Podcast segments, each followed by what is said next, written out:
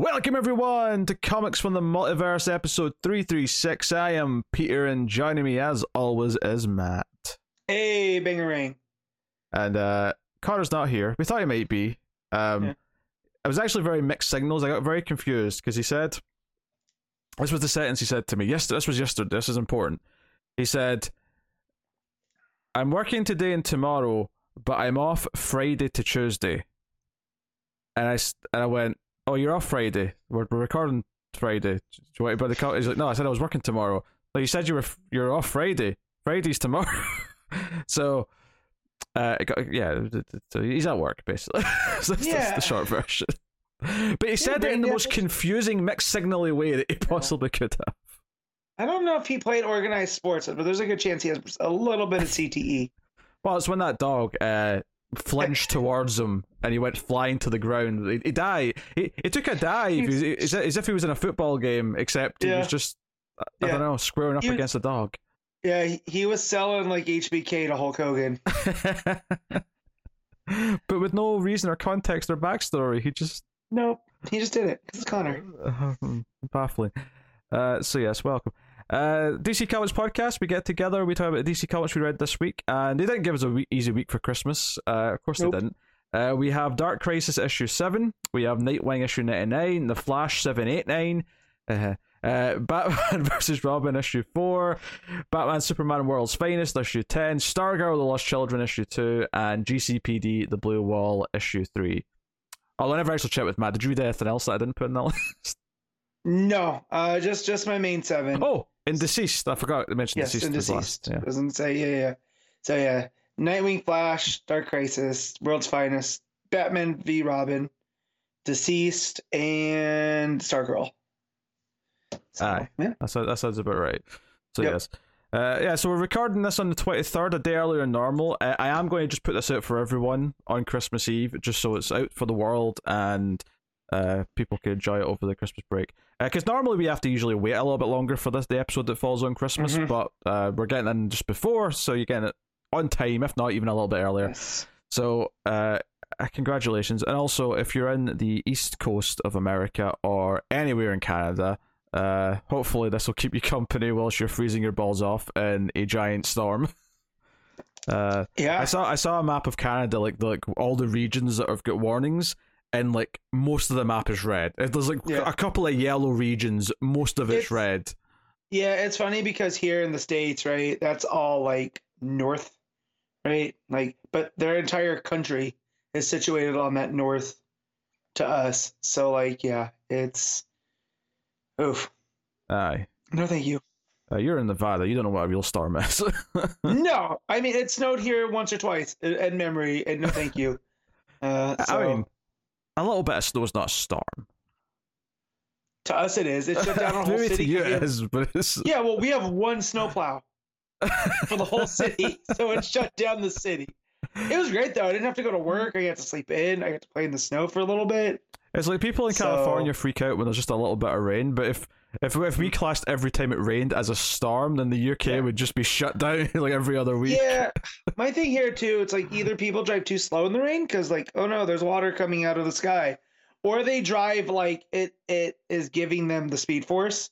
Like they're not gonna let the rain stop them. Like there's less friction now, and it drives me insane because there's no middle ground. I'm just like, just drive normal.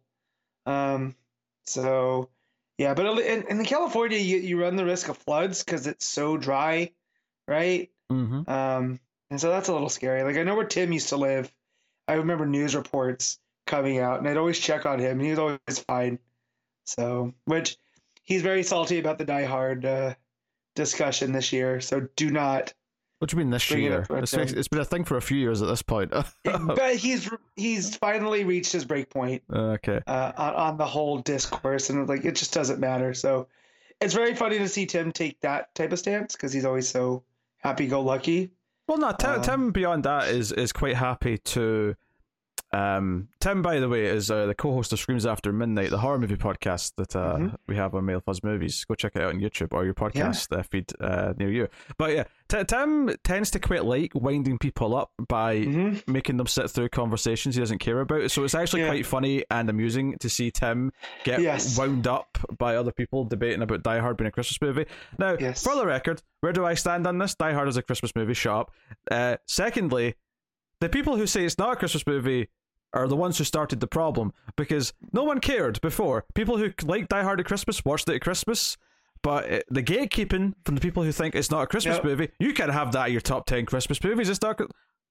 Piss off! I can put it in whatever top 10 Christmas list I want. Yeah, here, here's, here's my thing. If if you don't think it's a Christmas movie, then watch watch it the other parts of the year. Talk about it then. If you do think it's a Christmas movie, cool. Let let's watch it around the same time and let's talk about it. Other than that, I don't care. Like it's just it's hack at this point, and like you're not funny or clever, and I'm tired of it just weaseling its way in. You know, someone tried to tell me Gremlins isn't a Christmas movie, despite the whole point. The- Is Gizmo's a literal Christmas present? and I'm just like, guys, what are we doing? Like, there's a whole sub, not even a subplot. There's a whole story in there about Santa and Phoebe Cates, and you know, It's, so it's, it's such a Christmas. That's not even. It is absurd. Yeah. So Next, people I will just- try to tell me Night, Deadly Night's not a Christmas Yeah. movie. or or Christmas Bloody Christmas isn't a Christmas movie. yeah, I know it's you watched literally that in the too. title. Yeah, Yeah. Well, I watched that because of you. I know you did. Yeah. And Yeah. once again, it's been proven that when I recommend something to Matt, you should listen because it always works out.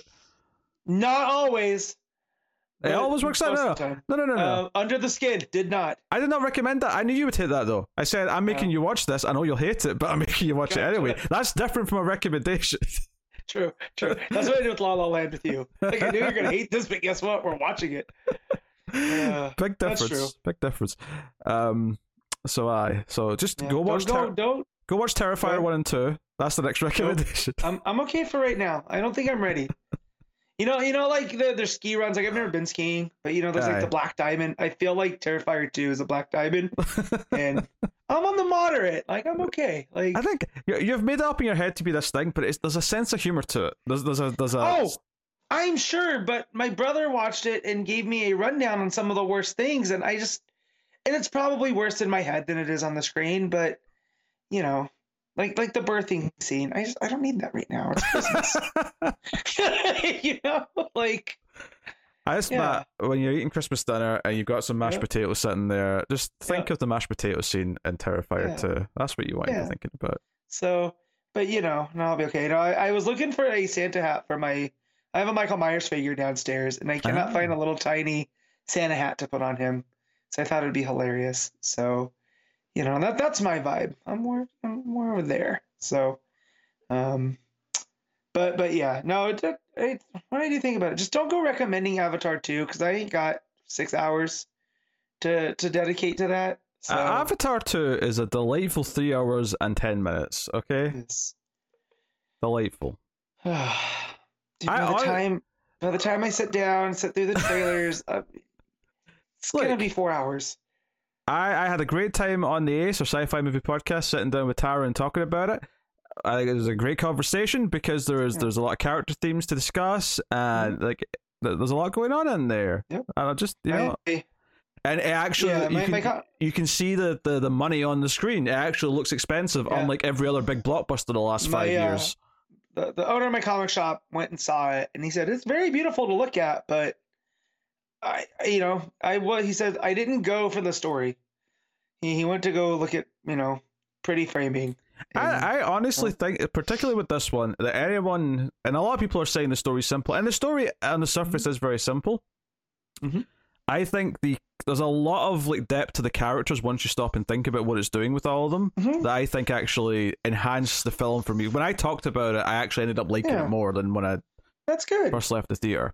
That- that's good um, i'm gonna make an, an effort maybe because that is a movie you gotta see on the big screen but well, we'll see If no, I mean, Again, if nothing else, like after five years of mediocre Marvel visual effects, you will be blown away with how this movie looks Yeah, because like you're not wrong you'll you'll come out of this going that every single scene in Aquaman looked like shit. This is how water movies are supposed to look. you you, you could pull pull a, a you know, a Marvel one there, not not DC there, Chief. Okay, fine. Uh, I've not even seen Wakanda Forever, but I Yeah. assume the water stuff in that doesn't look Yeah. very good. I mean, probably probably not as a James Cameron, because you know how James Cameron goes. Like the fact that that man went and went into one of the editions of Titanic and changed the stars after people commented that's not where the stars would be, you know, on that time. the attention to detail, I'm sure. in- Do you know what? That's the sort of is there. thing where, like, I'm not necessarily for directors going back and changing things, Yeah. but that's the sort of thing that I am never going to notice. Yeah, I'm not going to notice it the first time. I'm not going to notice it after Yeah. he changes it. uh, Neil deGrasse Tyson noticed it because again, that's his field, and said, "Oh, in April of that year, the stars would not have been there." So James Cameron found a star chart and went and you know changed it, and you know I respect that. You know, that's not George Hmm. Lucas going and, and changing things willy nilly just because. You know that that's actual like okay, uh, Well, the- constructive criticism. That's the beauty of setting these movies on this Pandora in a different part of Yeah. space is that Neil deGrasse Tyson can't say shit about almost any Oh, of it. Oh, bro, you know he wants to though. he he loves to ruin movies, which I've had to. I used to think he was a really good science communicator, and he still might be. Like he breaks down physics in a way that I can understand. I don't need his pop culture takes. That's just like, sir, I'm I'm fully willing to believe that Santa Claus exists because of magic. I don't need you breaking down that you know reindeers can't fly. You know, it's like That's the that's the example you went with. Oh, he had a full thing saying that there's no way reindeer could pull a sleigh. Well, because how how does it work? And, and through the sky, and it's like, bud, it's magic. Just stop. They're already It- it- flying, and you're debating the strength of pulling the sleigh. Yeah, it's it's the Grant Morrison when when they talked about uh, Oh. Little Mermaid. Like you don't need to explain why the crab talks. It, it's a kids movie. Kids will just go, "Oh, cool! Look, the crab's talking." You know. So, it's a it's a ongoing struggle. I yes. I, I concur. Yep. Um, yeah. Um, I actually, I mean, I know you have as well, but I'm going to jump in here first because I, I have watched some DC things this week. Uh, hey, I started watching Peacemaker. Uh, I got to finish that. Yeah, well, I watched the first three episodes. I watched because Mm-hmm. it was basically the reason why I watched it is because like I had a vote Patreon to do a pilot from earlier this Mm. year that I never got to, and Peacemaker was you know one, and I ended up was oh this is kind of an easy watch. I've watched three episodes of it so far. Uh, it's pretty funny. It's entertaining. Yeah. Uh, you know. Yeah, Cena's better than he has any right to be, right? Like, Yeah. he handles that character super, super well. Yeah, Um, good supporting cast. It's got a nice mhm. upbeat energy to it. Um, you know, and have you met Have you met Robert Patrick yet? yeah, he's in the first episode.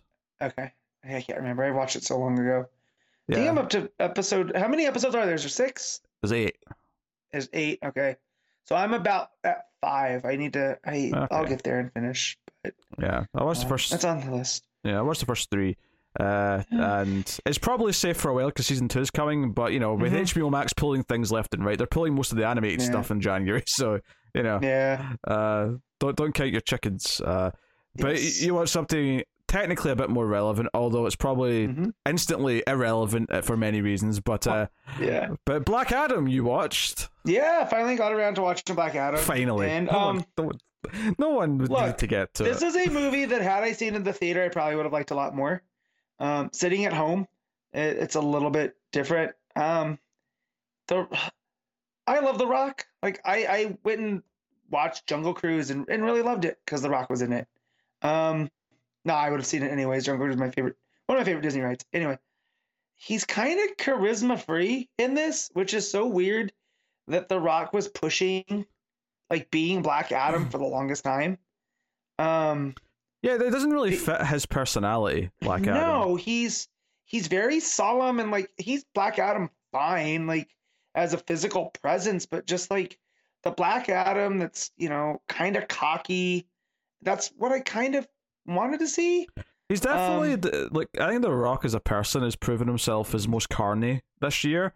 Between his like thin skin defending Black Adam, Yep. um, putting out weird statements. He put out a statement this week, sort of confirming that Black Adam wasn't in like James Gunn and Co.'s Yeah. like plans for the next phase of the DCU. Right. And any statement that he put out, like there was a lot of fluff. There was a lot of, oh, I'm good friends. I hope to collaborate with him in the future. Yeah. Blah blah.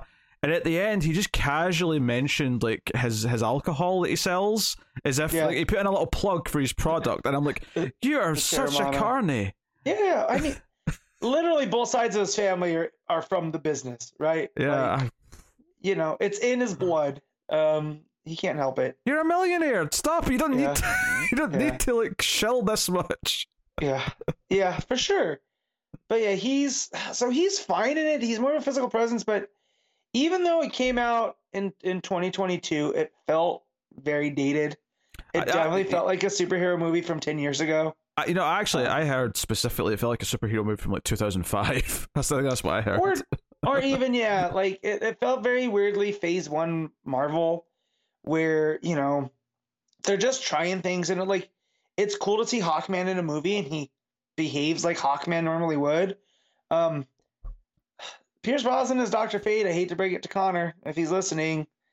Kind of weird, just because his presence is not as I've read Doctor Fate uh, in in the comics, and they try to do this weird thing with the helmet where that- that's such a oddly specific visual, but when it's translated to live action, looking at it straight on, it doesn't look like the helmet. It was very weird. So they tried to give it this glow effect to make it, you know, stand out, and it was just really weird. Cyclone being in the movie, uh, you know, Maxine Hunkel, almost like okay, weird, weird pull for a character considering you know the the Justice Society as it is, but she was fine. And then Atom Smasher, um, not even steal the movie from me. I'm a big Atom Smasher fan.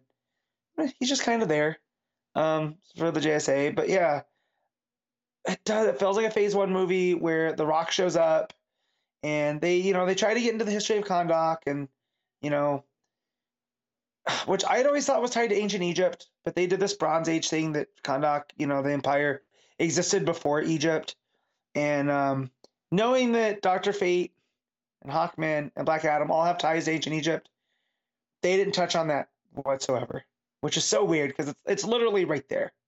You know, if you want to play with the Hawkman reincarnation story and all this other stuff, and they just choose not to. Um, but yeah, he's he's weirdly charisma free.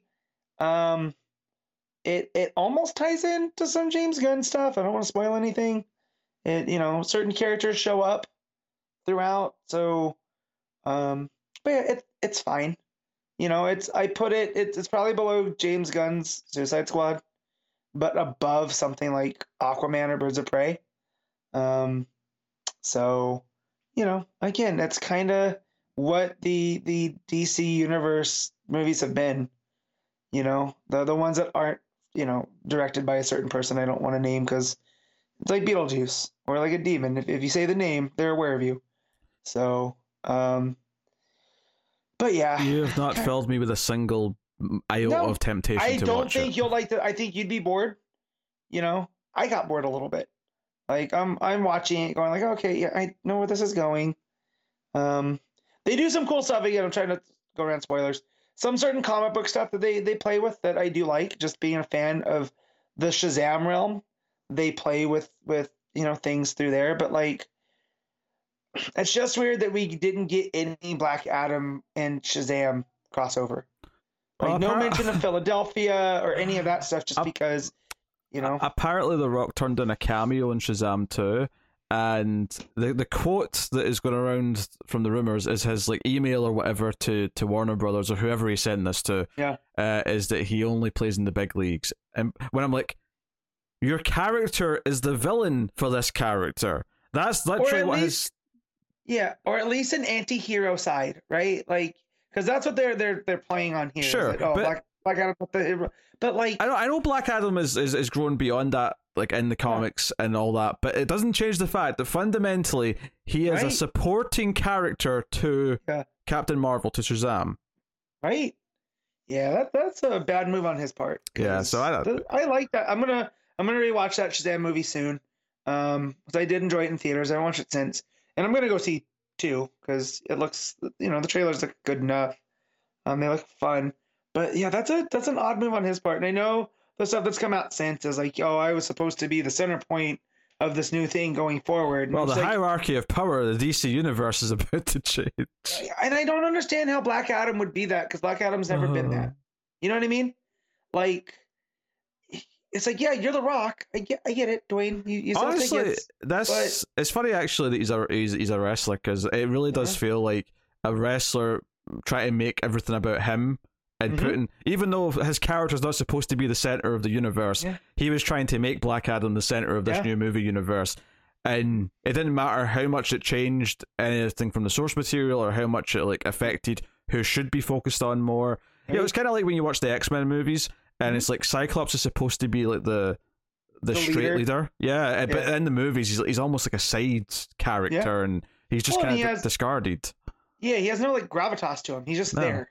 Yeah. Um, so, So- you know that, that's the problem that so, a lot of movies have faced with adapting comics in the in the past. Yeah, some, some characters who are supposed to feel that the prominent ones are more important end up just becoming these bland side characters to other characters that are more interesting. But part of the reason why a character like Wolverine in the comics is so exciting is because he's this you know he's this not wacky but he's this uh no. you know he's this more colorful character who plays Mhm. off the straight main characters. Right. Well, and that's why his and Cyclops relationship works so well because they Yeah. are that. It's it's the straight man and the the colorful man type type dynamic, you know. And I think I think Whedon nailed that in the script to the first X Men movie in certain parts. I think it's But- uh, I got it's very, it's very Batman and Superman actually when I think about it. Is Yeah. that you know you, you focus a lot of things end up just focusing more on Batman and Superman because they don't Yeah. know how to rate Superman well.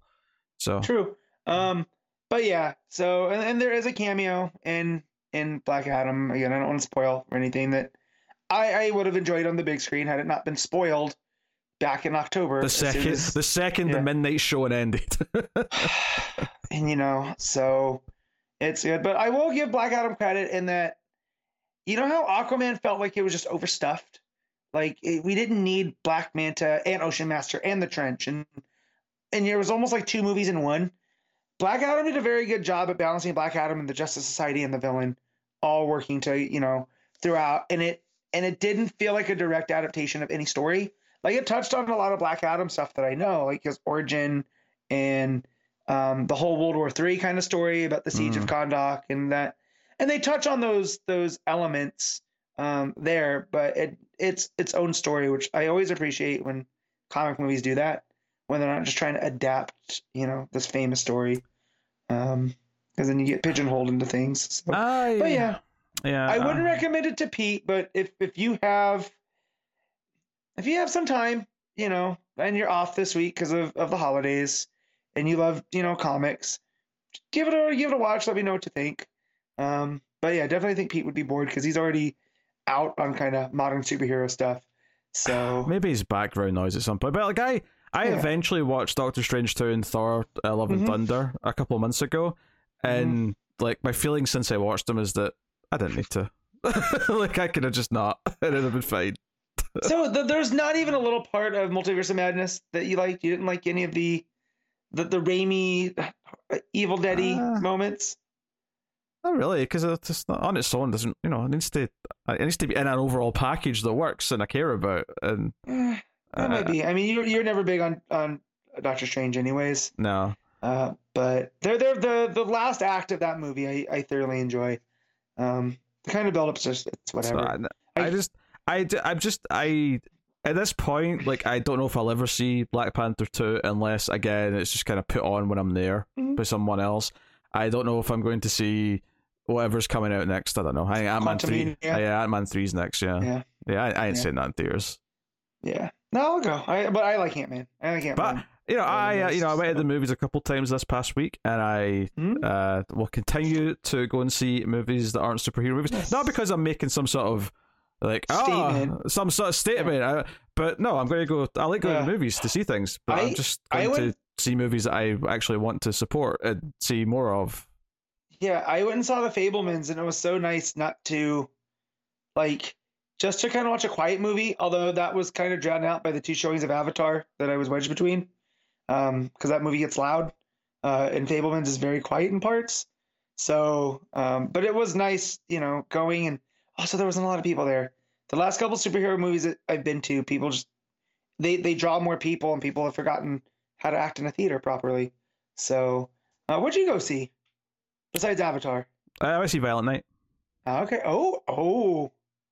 I, I, I was gonna say I, I didn't realize you went and saw it because Uh, I, I, yes. I was I was on a whim. I just felt like going to the movies. I was always Yeah. playing. Oh, Valentine I'll always see that. That was, Yes, sir. Uh, that's one of my favorite movies of the year so far. of course, is. Yeah, I mean, come on. Once you find out about Santa, is there any doubt that it was going to be my favorite movie? yeah. So Ah, dear. Yeah. Um, that that that sledgehammer scene in in the stables, still one of my favorite moments this year. So, um, a lot of fun. Oh. it's not a great movie. I liked it. Uh, it's got some pacing issues in the middle, but Yeah. uh, generally speaking, it, it sticks to its premise, and Mhm. uh, it's even got a little bit of a, a demented Home Alone kind of Yeah. callback in it as well, Oh, which I yeah, appreciate. I was not ready for that. I'll tell you that much. Um, Yeah, so I'm not going to spoil it, but No, yeah, no, no, no, no, no. Um, but yeah, David Harbour as Santa, you already had me, and the fact that they touch on Home Alone and Die Hard, and you know, um, even even Santa Claus mythos in there, very, very much for me, and I had a really good time at the theater. So, um, yeah, it's good that you're going back to the movies there, Pete. I just hadn't been anything out in a while that I wanted to see. Yeah, Uh, yeah, Is basically it. Um, so yeah. I'm trying to think. Nothing, nothing really. I wanted to go see Glass Onion, but now it's already on Netflix. So those are my plans. there was only I, I, might have done so, but it was only out for like a week and then it was gone. It was weird.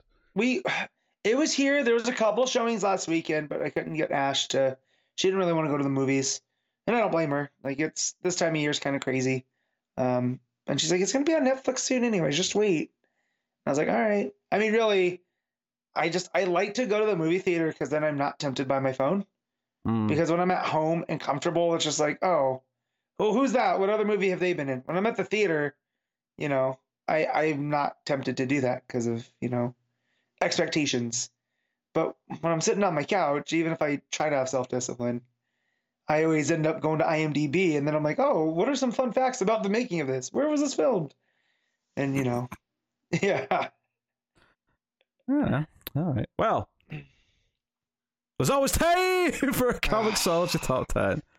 thought my christmas wish would be granted That doesn't matter that we spent twenty minutes talking about. Uh, i know i thought i was like oh, movies. Pete ain't gonna Pete's not he's not gonna remember of course, I'm going to remember. Yeah, of course Not, not a single risk at all.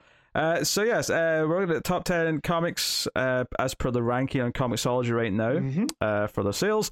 Uh, they split them by date, so we'll look at Tuesday, which is all the DC books, and then we'll look at the rest of the industry on Wednesday, uh, on, this, on the second list. So Matt, any guesses as to what the top selling DC book is as of right now on Comixology? i'm gonna say dark crisis 7 You would be correct. Dark Crisis Seven is number one, and then number two, interestingly, is Batman versus Robin issue four. I was gonna guess. So we'll talk about it when we get there. I did not realize there was gonna be an issue five. I thought this was a four part.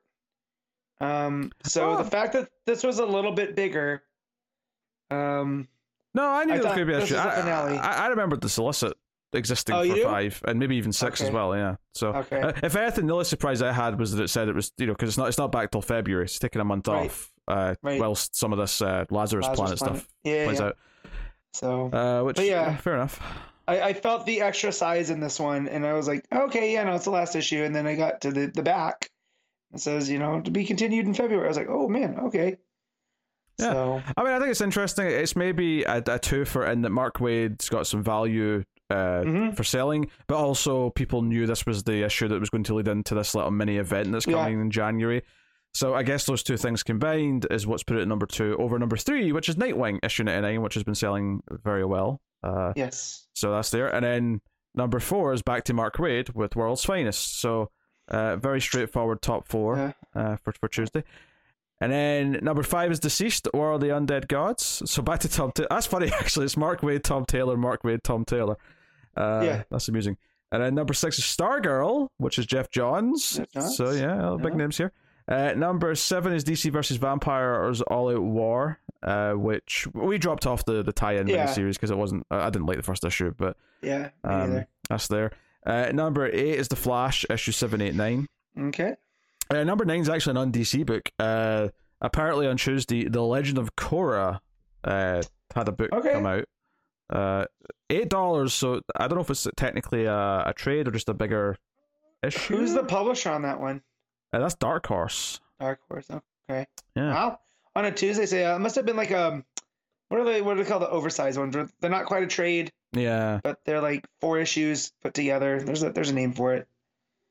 Yeah. Um, it's a collection of stories from the heartwarming to the hilarious. Blah blah blah. blah. Yeah, it's called uh, Legend of Korra: Patterns in Time. So it's a little okay. uh, collection book.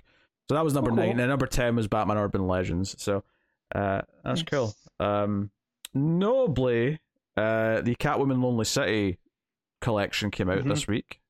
Uh, that's number fourteen there. Yeah. Uh, the Rogues collection also came out, uh, which is down at number what's that? Uh, seventeen. Yeah. So yeah, so some Yeah, noteworthy if you're trades. I say if you're waiting for Rogues, go go and read that one now. I'm gonna have to might have to pick up Lonely City now that it's collected. Yeah, I mean, I, assu- I assume these are hardcovers and physical for this 1st Mhm. release, uh, just because I think the Right. black label stuff usually is, but uh, obviously we're looking at the digital here, so it doesn't really matter. But Mhm. um, yeah, I would recommend those absolutely. I guess uh, yeah, it's normal for some trades to come out and choose because there's a at least from Dark Horse because there's a couple of Hellboy uh, Hmm. collections out as well. Hmm. So very cool. All right, so we'll look at Wednesday's uh, books then. So, any guess as to what number one from the rest of the industry was on Wednesday? There's an X book, but it's also an annual, so I don't know. But that's my best guess. So that's what I'm gonna say is the X Men annual one. Is the X Men annual. So there you go. Uh, you got uh, what looks like Phoenix, Jean Grey, and Cyclops side by side, blasting their Yeah. powers full force. You know, images like that make me want to like get into X Men again, but like it's, always a mess a- to get into. It is, and I miss it because, you know, I, I tried with the House of X and Powers of X way back, you know, a couple years ago now. You know, but yeah, seeing that image right there, because I'm like, where did Phoenix go? How does how does Phoenix fit in with the new Krakoa version of, of the X Men and all this stuff? yeah, it's kind of So- it's kind of weird that that's been like two years or three years already since uh, House and Power, but whatever. Uh, Actually, that is Firestar, not Phoenix. I just clicked on Oh, it. is it? So I just I don't know. I just yeah, I never clicked on it. I just it looked like Phoenix me Yeah. from the uh me too. And that's what I thought. And then I read the the blurb on there, and it says the newest X Men burns up the spotlight. Oh, fair enough. Fair enough. So it's Firestar, which I like when they throw her in because I think she was created for Spider Man and his Amazing Friends. Hmm. So um, it's cool when they throw in with the X Men. And then we got Sabretooth and the Exiles issue two. And Very number very interested in that book. I like the Exiles. Um, so, but I don't think they're doing multiversity or multiverse shenanigans. I think this is the Hmm. they're actually exiled from Krakoa. So And then we got number three is Mary Jane and Black Cat. And then, I don't know if this is the book that did this, but I did see some news this week that Mary Jane Mhm. just got powers or something. Which just I don't know. okay, I just it's one of those things where I'm just you know I, I, I like not not that you, you can't give like a, a love interest character powers because obviously Linda's got them right now in Flash and Yeah. we've been fine with that. But if they suddenly gave Lois Lane powers, I would I would not like it. I, I think it I was mean, weird. they've done it for short periods of time in like certain things, but it's never been anything that sticks. Thanks, Yeah. thankfully. You know. Oh, and I would never want it to stick because uh, No. it just it feels like you're just muddying the waters where Yeah. Uh, so yeah. Uh, number four is Avengers Forever issue 12 Mhm. Number five is Wolverine issue twenty eight. I'm still Percy on that. Uh, Mhm. Then we got Strange issue nine at number six. Number seven, Something is Killing the Children. Sounds cool. Uh, and we're, yeah, we're getting away from Marvel a little bit here because number uh, eight is Junkyard Joe, which is an image book. That's actually Geoff Johns' He's uh, book Oh. with Gary Frank. Yeah. Uh, and Did not realize this. Yeah. then number nine is uh, Berserker, issue eleven. That's the Keanu book, right? That's written by Keanu Reeves, yes. yeah. Uh, and then number ten is Vanish, issue four, which is a, an image book. That's a Donny Cates uh, book. So uh, that's actually quite a healthy. Like that's four out of the six were uh, non Yeah. Marvel. That's good going for the rest of the industry. And there is other Marvel books. You know, there's a Miss Marvel issue, Mhm. Gold Goblin, whatever the hell that is. Yeah. Uh, and then you get any Alien issues out. There's a Power Rangers issue out from Boom. So yeah, it's a mix of things this That week. that alien cover looks really cool. It is. Yeah, it's kind of it's it's funny because like I ended up not reading that first book that uh, Johnson did because I hated the artist, Mhm. but it's a different artist on this book, but it's a sequel to the first series, so Right. I'm so conflicted. Want to, you know, go and read it all yeah. because I love Alien as a as a property. Concept. Yeah. Yep. Yep. Oh well. Yeah, that cover. I just clicked on the big version, and it is. It's probably because there's some some you know dinosaur s thing to the queen here. Um, that is the queen, right? Yeah. yeah, that's the queen. That's the Alien queen. So so yeah. But yeah, no, that that's a really cool cover.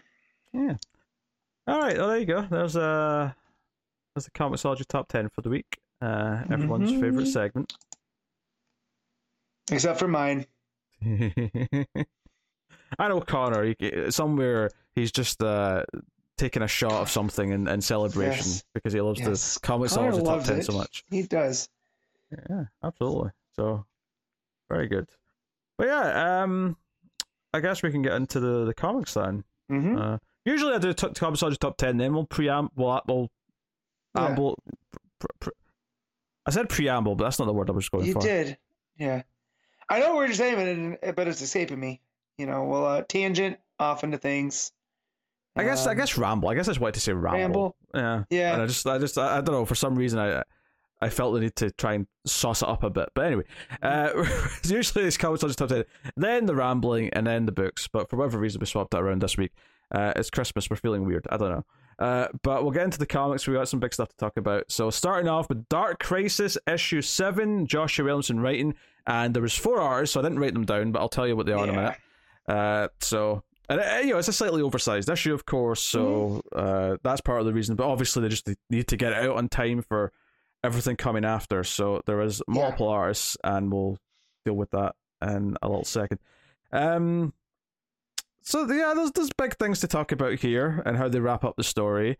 Uh, there's some good ideas in here that I do quite like, uh, Mhm. but there's also some things in here that I think are quite underwhelming.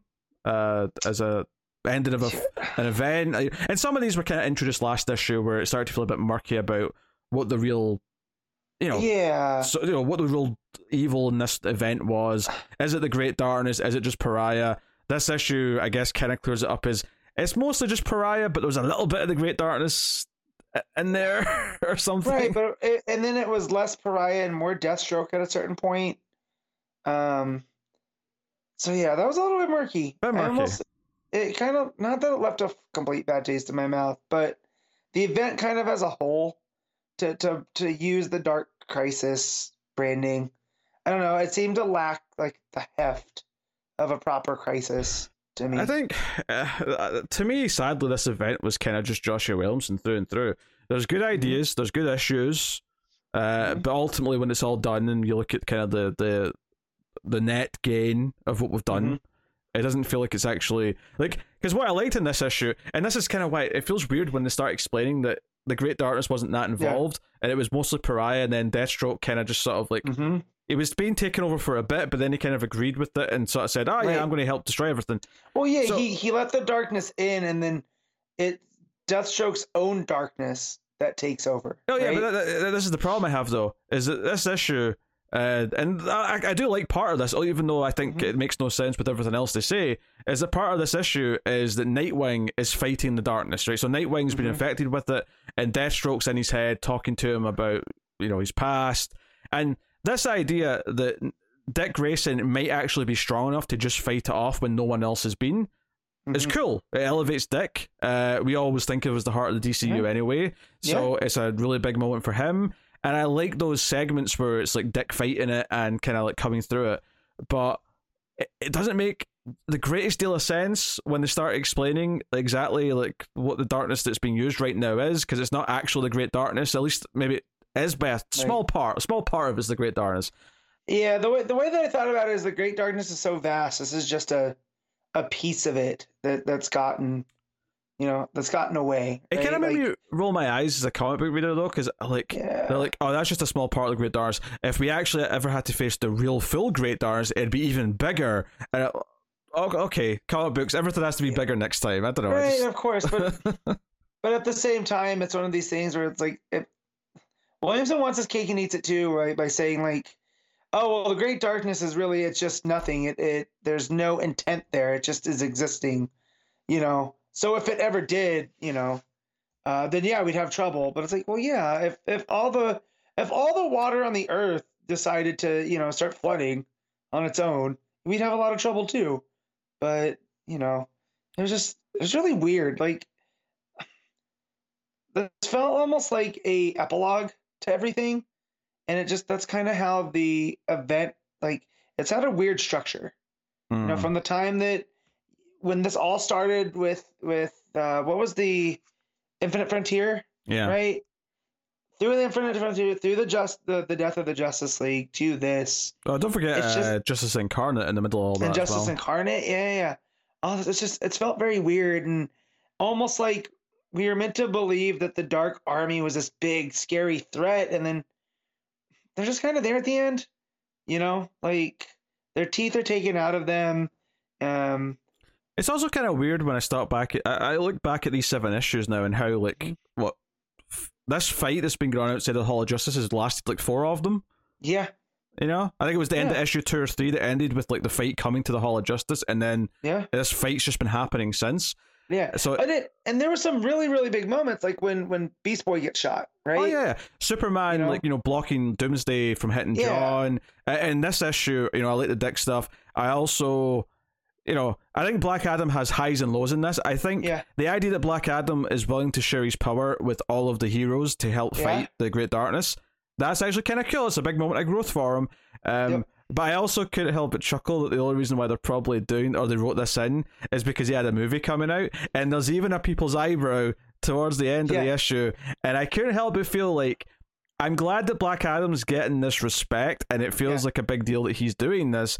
But is this cynically only happening because you think, oh, this character might be bigger than he was before just because of the movie? So we're kind Yeah. of like banking on that a little bit, and it, it basically it, it left me feeling like this won't matter that much in the long run because the movie has kind of came and went. It's not really going anywhere. So You know, I, I do feel though that Black Adam is prime for a moment just because from we had that winter book, I forget the name of it, right, where he was pretty central um in that and then he's had his own book by Priest, which this actually made me want to go back and catch up mhm. just to see what's going on there. Um so even if just in the comics we get a a you know an evolved Black Adam, so he's not, you know, stuck in this constant you know, ruler of Kahndaq phase, then then cool. But yeah, I thought the same thing. I was like, whoever the artist was there at the end, um, drawing the people's eyebrow, I thought was very funny because I think like it's one of those things like if you're looking for it, you know, you'll see it. But if you were just reading, because I had to go back and go, did he just raise the people's eyebrow? You know, um, it's just it's a weird thing. It kind of took me out of it. Like mhm. I, I don't know if the, the, the I don't know if the, the your final issue of your big event book is the moment for that little sly you know meta Yeah. reference to the actor playing the character in the movie. Right. Uh, you know, I. I it's, it's the same because I actually I enjoyed reading the issue well enough and that most of the Mhm. action flows quite well. Um, like I say, I like the character beat specifically for Dick and placing him as this, this important center, especially since the ending, uh, before you get to the epilogue, is Mhm. Batman saying we're not reforming the Justice League. There needs to be a change, and whatever that change is, Dick, you need to be the one leading it because you, Yep. you know, you did that, and you know, Dick's like, okay, I've got some ideas, and it sort of leaves you in this whole. And I like that because I, I I was speaking to David. I was recording Collector's Uh-huh. Cut with David the other day, and he'd already read this, and he said that the ending was uh like I think the way he put it was that's what you're doing.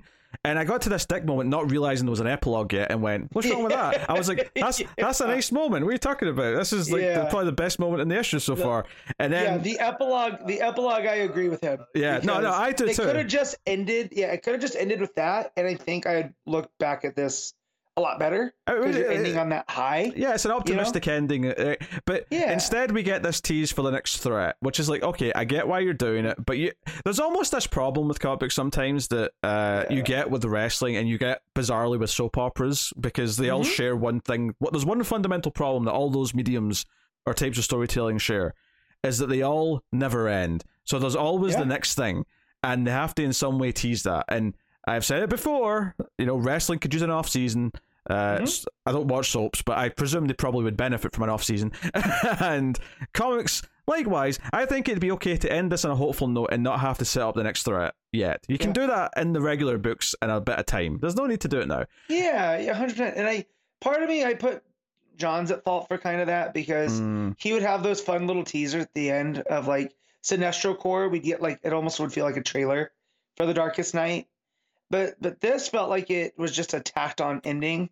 You yeah, know? that's it didn't even feel like it didn't even feel like a post credit or anything and it's, like that. and it's or- not or even like it's uh you know like Snyder did this with his Yeah. Mm-hmm. stuff as well. You know, this has been a constant thing for a while. But there's Yeah. this one. There's like a page that's kind of like here's what's happening in action soon. Here's what's been Yeah. happening in Batman, and then there's the the Nezha stuff with with Robin in that page. And it's okay. You got the Council of Light, which uh, Mhm. correct me if I'm wrong, but this is the same sort of thing that was in Young Justice, the animated series, right? I, it's been forever since I've seen Okay, Young Justice, so I'm gonna take I'm gonna take your word that if it's ringing a bell for you, I want to say that was the be. Council of Light in that that was behind all the shady going ons. Anyway, uh, so they're talking to someone who's sort of, you know, shrouded in darkness. We don't know who it is yet. It's someone saying they want to take the fight to the Justice League, give, you know, sanction me to go after them, blah, blah, blah, blah. Uh, they say they reject it, but it's kind of a double swerve where it's like, oh, no, not all, we're rejecting it because at this point we think metahumans are too dangerous. You have to just eradicate meta- metahumans in general for the world. And I'm like, okay, that's an interesting thing. The idea that like the government or powers behind the government are enlisting someone to actually kill like every metahuman, and that's what like it's going to be like a, an attempted genocide of metahumans. That's potentially an interesting plot that could be quite weighty Mhm. and could have a lot of dark stuff in it. I've got to say though, the reveal of the final page of who this is that's getting this permission made me groan. And it's not so much the, central figure being Amanda Waller makes enough sense that I'm not necessarily groaning at her specifically, but Yeah. it's her weird Suicide Squad that's standing behind her. That's if it was just Waller and she goes, I know just the people, and then it Yeah. us guessing like, oh, who's this team she's going to Yeah, maybe she's going to build the ultimate Suicide Squad. But Right. instead, I'm looking at this page and I'm like, we have Peacemaker and Lady Peace- Peacemaker. I don't know who that is, but either. uh, we've got some. Do we do we know who this Bat Super Joker character is? No, but it feels like remember in in Waid's um, Yeah. in the early where they did the composite like the the, the Green Lantern, Batman, Superman. Oh, that's right. That That's what it feels yeah, like. it was a Green. Lantern ring as well. You're right. You're right. Yeah. Um. So I don't know. I, I I got to this last page and I just went, huh. Like And there's, there's one more, right? There's there's some creature behind. yeah, there's a big robot uh, looking thing. It looks like a robot doomsday kind of deal. Yeah. Honestly, So- th- this last this last page, I shit you not, is so like generic teasing the next plot line Yep. with a group of villains sort of page that it Mhm. actually made this event feel smaller. The fact that this was teasing this at the end of it made Dark Crisis itself feel like a smaller deal because Yeah. the ending's been used to tease this. Yeah, I, I I would agree, and that's what I mean by like if they just ended it with the the moment between Bruce and Dick, and him talking about the light, and you know, you took me into Yeah. the cave and made me focus on the light, and now that's been my whole mission, and it ended there, and then this came up in like a month or two, and some as a backup in something. Who, who knows? Whatever. Whatever, yeah, yeah. Yeah, I think I would look back at Dark Crisis and go, okay, I get what the point of that was. That you know, Nightwing is the focus of of all hope, right? And he's kind of that. That's this is why we believe him to be the cornerstone of the DCU, um, the the heart and soul, if you will. Yeah. This is just kind of like, yeah, but hey, what's this next thing? Uh, look at this guy, he's scary, huh? I just it made me roll my eyes. I just I, Yeah. I did not like the epilogue at all. Yeah, the stuff with, with Dick where he's like, yeah, here's the candle you made me swear in with, and I you know I, I did the candlelight vigil back at the start of the, the Yeah. series because it was uh, you know it was kind of an honor of you making me take the oath. And Batman snaps the candle and says, "F that shit." You're my light, Dick. You're the one who's kept me sane. You're the one who's done all this. It's not. It's not some oath. It's not some blah, blah, blah. Like I was like, okay, all right. You know what? I can get into the, the father son stuff with Batman and his Robins. I usually, you know, I choke up for. I like it. It's good stuff. Yeah. Well, it's not just that because it, in the meta context too. That's that's why they introduced Robin was to keep Yeah. Batman from being too dark. So so here for for Bruce to comment on that was like, yeah, you're. I needed a partner to keep me focused on not becoming what I hated, um, and and Dick to be that and what he represents. You know, he is the younger sibling, not the younger sibling. What's the word I'm looking for? I mean, his relationship with Superman is one of my favorite things, right? Because that's Mhm. like Uncle Clark, but he looks up to him a little bit differently than he looks up to Bruce, right? It's like how you look up to to a different family member versus your parents. because they're that positive force, and you know you don't have to look at them as this authority figure. Um, and you could do that with a lot of people that Dick's interacted with. I mean, we've seen it in Nightwing, all the different people that have showed up to assist him with Blüdhaven. So, yeah, you know, um, it's yeah, it, it's just it's kind of yeah, like you know that stuff was good. Like, some of these character beats are Mhm. pretty solid. Um, you know, it, it sets up where a bunch of the characters are going. You know, like there's a, there's a nine panel grid page where it's like, Yeah. okay, the JSA are you know back to being the JSA, so they're going to like deal Mhm. with stuff. The Ti- Titans have got the tower again. mhm. Um, you know the uh, what you call it? The Qu- Quintessence. Uh, is, yeah, are back together. back together, so that's going again. Uh, Roy and Diana are going to go look for Oliver. You know, all this stuff. Um, still, still not knowing what's going on with Ollie, right? That- well, that's that's one of the weird blunders of this whole series. Is, Yeah. Was his sacrifice moment like it didn't? It came out of nowhere so quickly that we, we just kind of went like, why does he have to sacrifice himself? I don't understand. Right. right. And was that in an actual issue or was that in one of the tie-ins? It had to have been in the actual issue, right? I Was in assume so, but it says something that we can't say definitively that it was. Yeah. No. Oh, and then to find out that the Big Bang issue takes place after Dark Crisis. That was weird. That was a little bit weird, yeah. It, it, know, it does make a b- it makes a bit more sense, admittedly, in Yeah. hindsight. But like, yeah, it's, it's, that is a bit weird. Like, why not just release it later? I don't. Right. And then after this, so the anti monitor's like, now's my time. I'm gonna go start eating universes again. and it's just like, okay, I would understand if this as it was going on. But yeah. Um Yeah. Also, Deathstroke after all this is in a tank, uh, looking kind of Darth Vader esque without all his Yeah. armor on. And someone, um, I don't know if we could tell from that sleeve who it is, but someone is is turning off the uh, the the the medication that's helping with his pain. So he's just been tortured Yeah. in this tank. if I had to guess, it's his ex wife.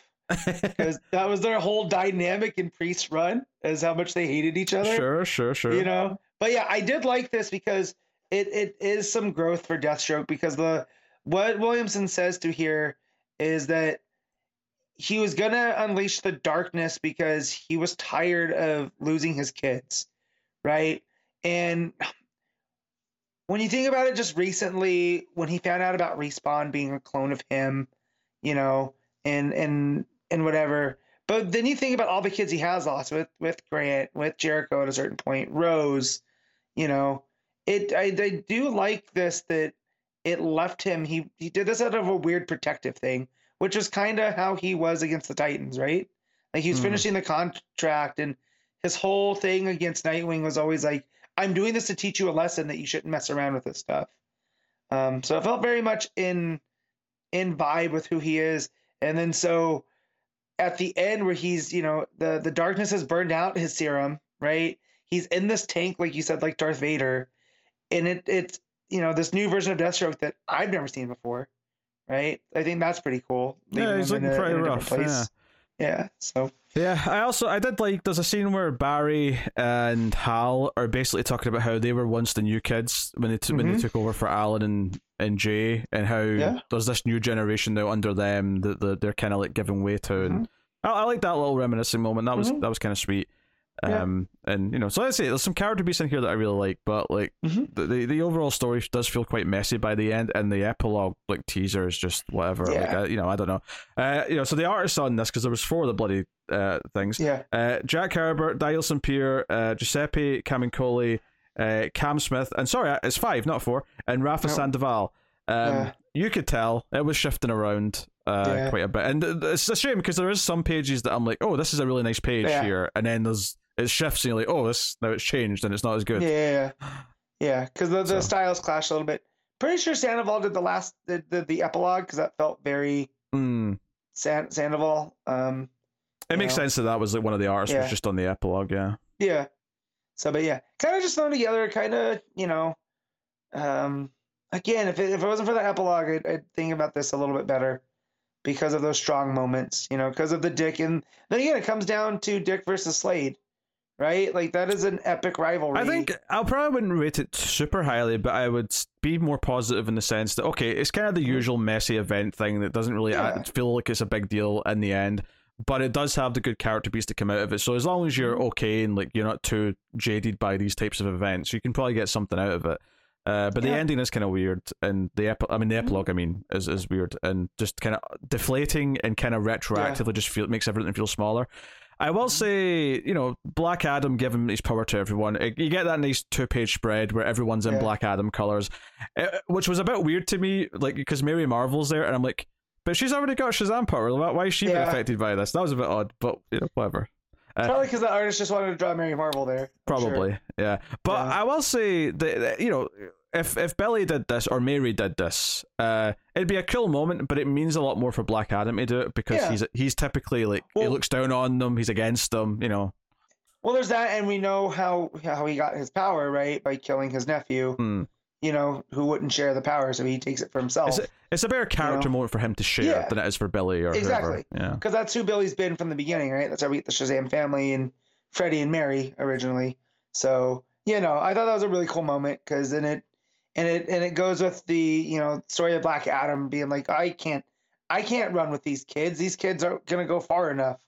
And then so the fact is like, well, no, that was the point, and they are worthy, you know, and they need my help. So for him to finally, you know, give in to you know to do that, and and the only way he can do that is to share his power is a real cool thing.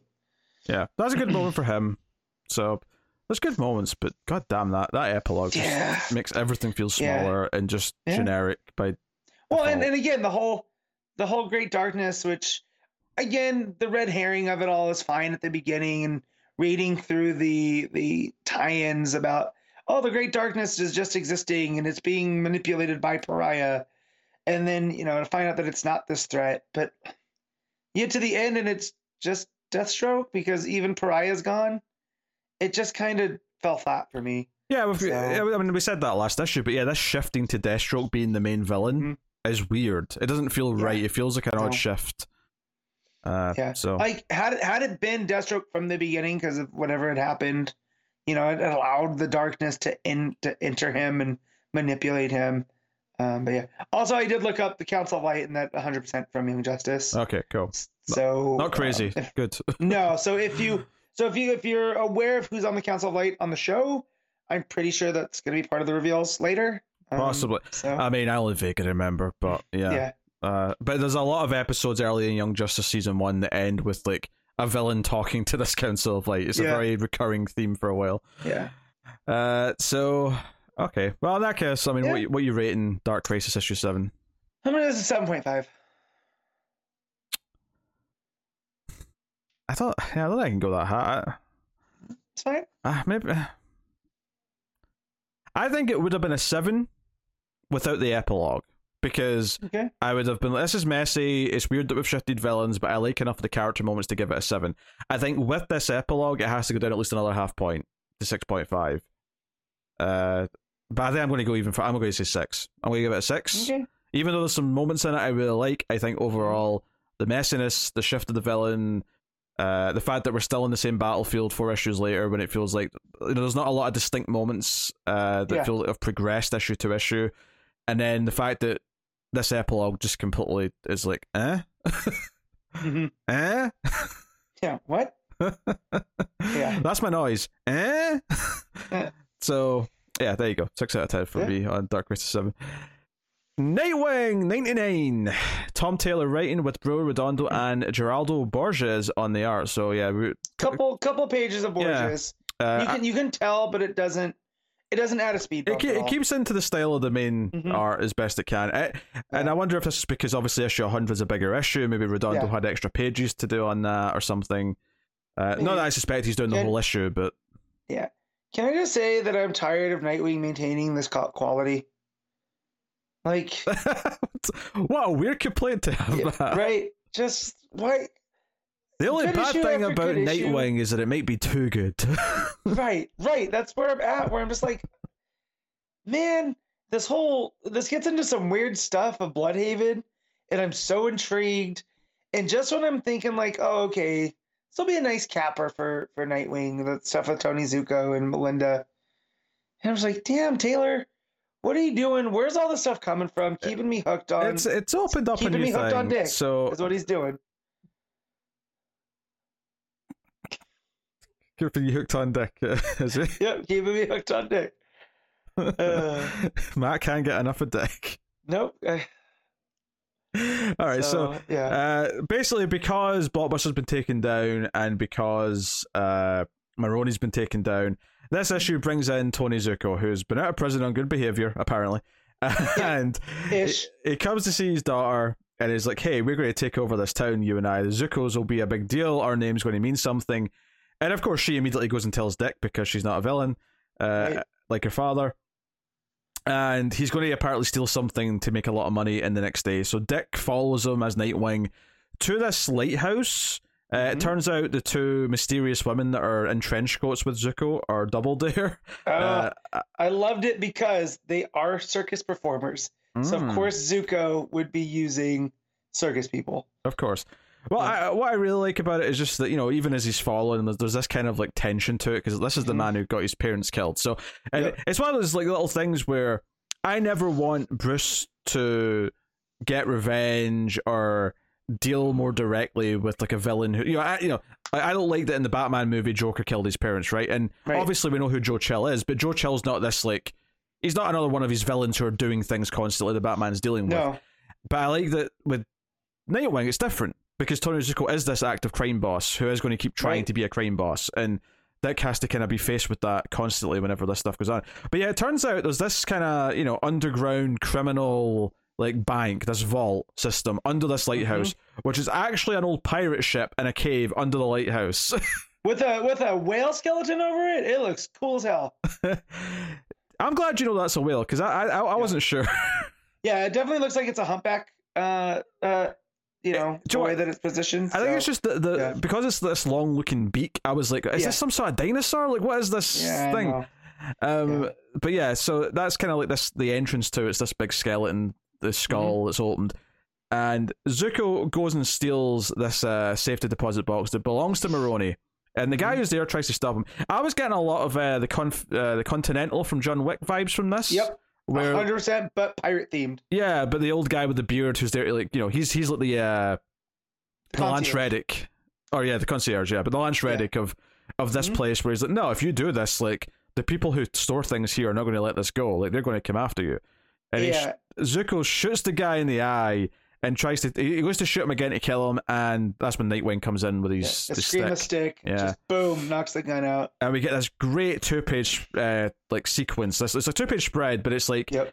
all the stages of a fight as Nightwing's fighting Double Dare up and like down all the parts of the the, the pirate ship, as Zucco's like running along the bottom, then across the bridge, and like Nightwing's sort of like chasing him from because Nightwing's running up the tail of the uh the whale. Is it The te- whale.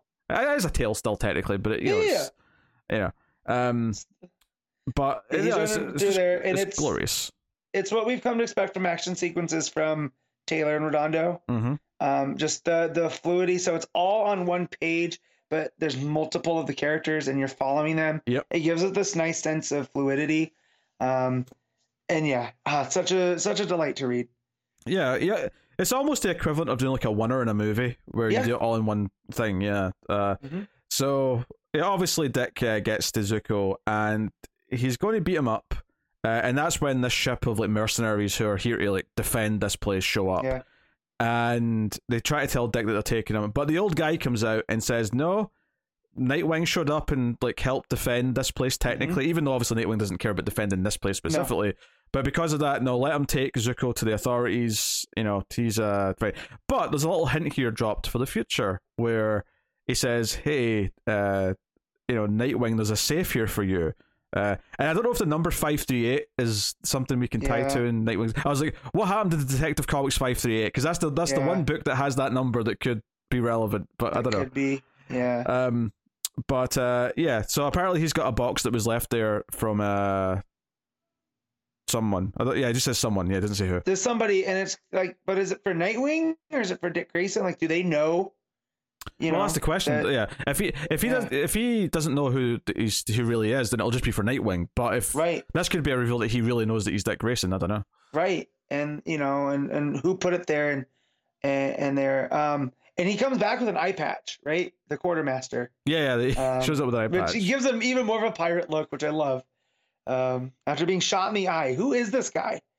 You know, uh, just puts a patch on and goes to to take in Zucco. Yeah, with- the only thing I could think is like, like maybe his parents, but his parents weren't part of the crime underworld, so why would they No. have something here specifically? No. I don't know. Uh, Yeah. Uh, yeah, it's weird.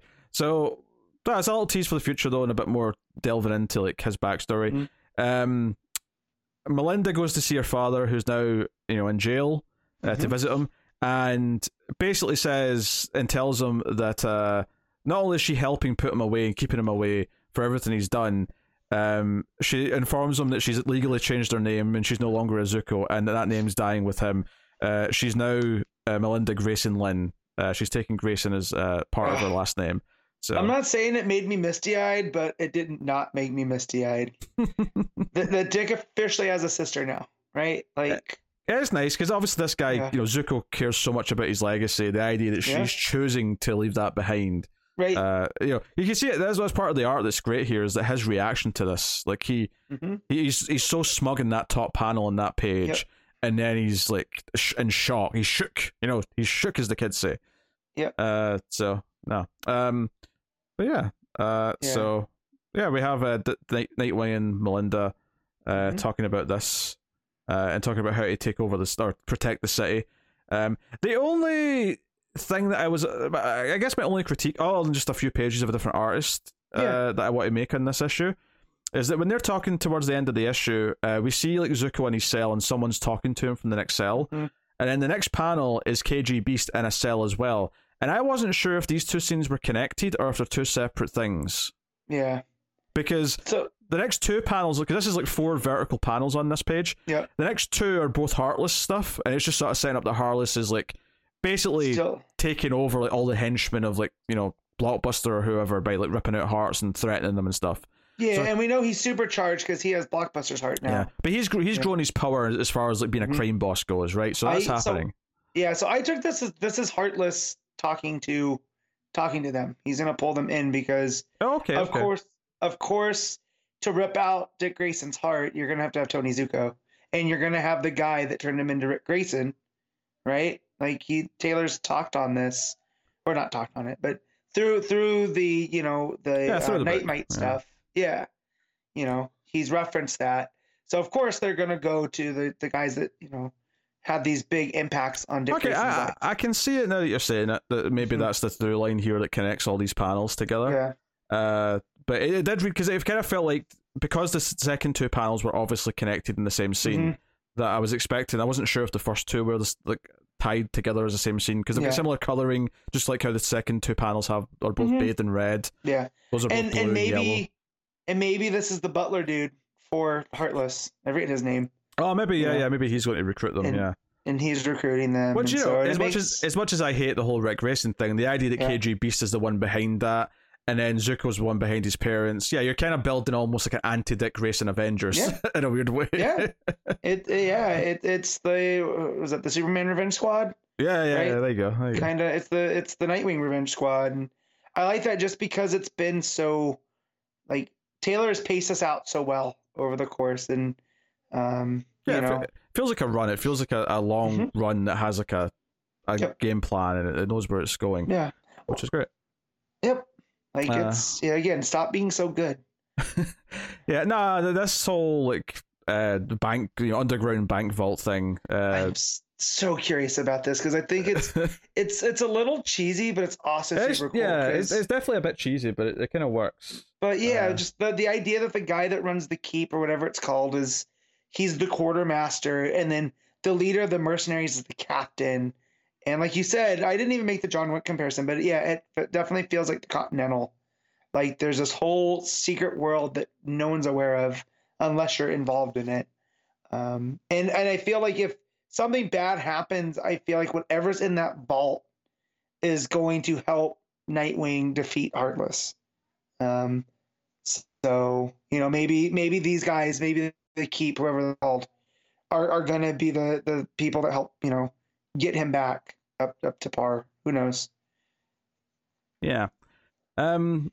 Yeah, there's a there's a lot of play there. I like the character. I, I actually I was also surprisingly kind of moved by Melinda changing her name. I don't know Mhm. why. I wasn't expecting that to hit me, but it kind of did in the moment. Yeah, me too. So- And just just the idea though that he's you know Dick's never been alone, but like because he's had the Robins and he's got Barbara, but just the idea that he has a blood sister out there now that he can actually, you know, by name, they're not just in blood, you know, that it is his sister. I think that's going to mean a lot going forward. And I just hope she's not a target for Heartless because if, if Taylor's doing this just to rip out our hearts, I'm gonna be so mad at him. You know, um, yeah. Don't don't do it, Taylor. Please. I know you're a patron saint, but please. I mean, if you're going to kill a character who's like a regular Yeah. in this book, she's the one that would make I the know. most sense. and he's done a lot to endear uh, her. Because, you know, there'd be an uproar if he kills Babs. And yeah, I don't. not- yeah, you know, I think that's off books. I think so anything like that, or you know, it's But yeah. it's it's Melinda or the dog, right? Yeah. These are the choices. yeah. And I mean, the dog just got a a, a short story in, in the annual. Mm-hmm. You know, so you know, Bite Wings, Bite Wings over, right? You're not gonna. Yeah, You're which not gonna for those of you who don't watch wrestling, over it means uh, popular. Not not not not. It, Not canceled. Yeah, over doesn't Yeah. mean it's ended. Over Yeah. means they're right. over with the crowd, meaning that the crowd Yeah. likes them, and uh, Right. yeah. Yeah. So uh, th- think of it as uh, they went over the over the, the, line or over the top. Oh, over. Or I always think of it as maybe like uh Yeah, I guess that's a better way of saying it. I was gonna say it's it's like uh like the cup's full and it's spilling over. Even though that sounds like a, that sounds like a bad thing though. I don't, I don't know. Look, it's just a stupid wrestling term. Okay, I I, It- I can't it explain is. it. It's yeah, yeah, no. Um, so, but yeah, no. Um, I just I had that when when she got the name change. That's where I was like, oh no, please, Tom Taylor, don't do this to us. And he probably will because this is what he does so oh yeah, well. he's gonna break our hearts. You know he is. Yeah, you know. So, and that's this is why we love him. That's why he's he's amongst our favorite writers. You know, and you know when we get to the when we get to the end of year special, the the annual, you know, that's why Tom Taylor's name's always high up on our list is because of stuff like this. Um, Well, it's funny you mentioned that because we're very close to the end of year Yeah. special uh, soon. In fact, we'll be Mhm. talking about that when you record that probably uh, when we're done Yeah. today. so, Yeah. uh, yeah. Um, all right, what are you rating Nightwing ninety nine? I'm giving this a nine. I think I'll go eight point five, and it's just purely because there's a few pages of a different artist Yeah. that kind of just break the consistency up a little bit. But Okay. it's very good, excellent, loving the ongoing story, good stuff. So Mhm. cool. Looking forward to issue hundred. Um, here's here's hoping that we can celebrate in about seventy issues. Taylor's hundredth Nightwing issue. Yeah, for sure, right? um, but who knows? Uh, but yeah, that's Nightwing ninety nine. The Flash seven eight nine. Jeremy Adams writing with Fernando Pasarin on the art. So uh, the Rogues were deputized, and this issue sort of continues that. Piper showed up to help, and uh, he catches up with the family who are excited to see him. All that stuff. Uh, but the main talking point here is kind of the reveal that it's not just uh, Wolf who's Right. like, you know, like obviously we've seen that he has powers, and maybe we Mhm. should have speculated that he was really someone else, or he had. It's not like it's not like it's a different character. It's it's, it's, it's, it's still his body, but Yeah. he's he's being possessed or he's being co-inhabited by the Lords of Order. Yep. Weird, weird flex for them to go for this warden from Keystone City, right?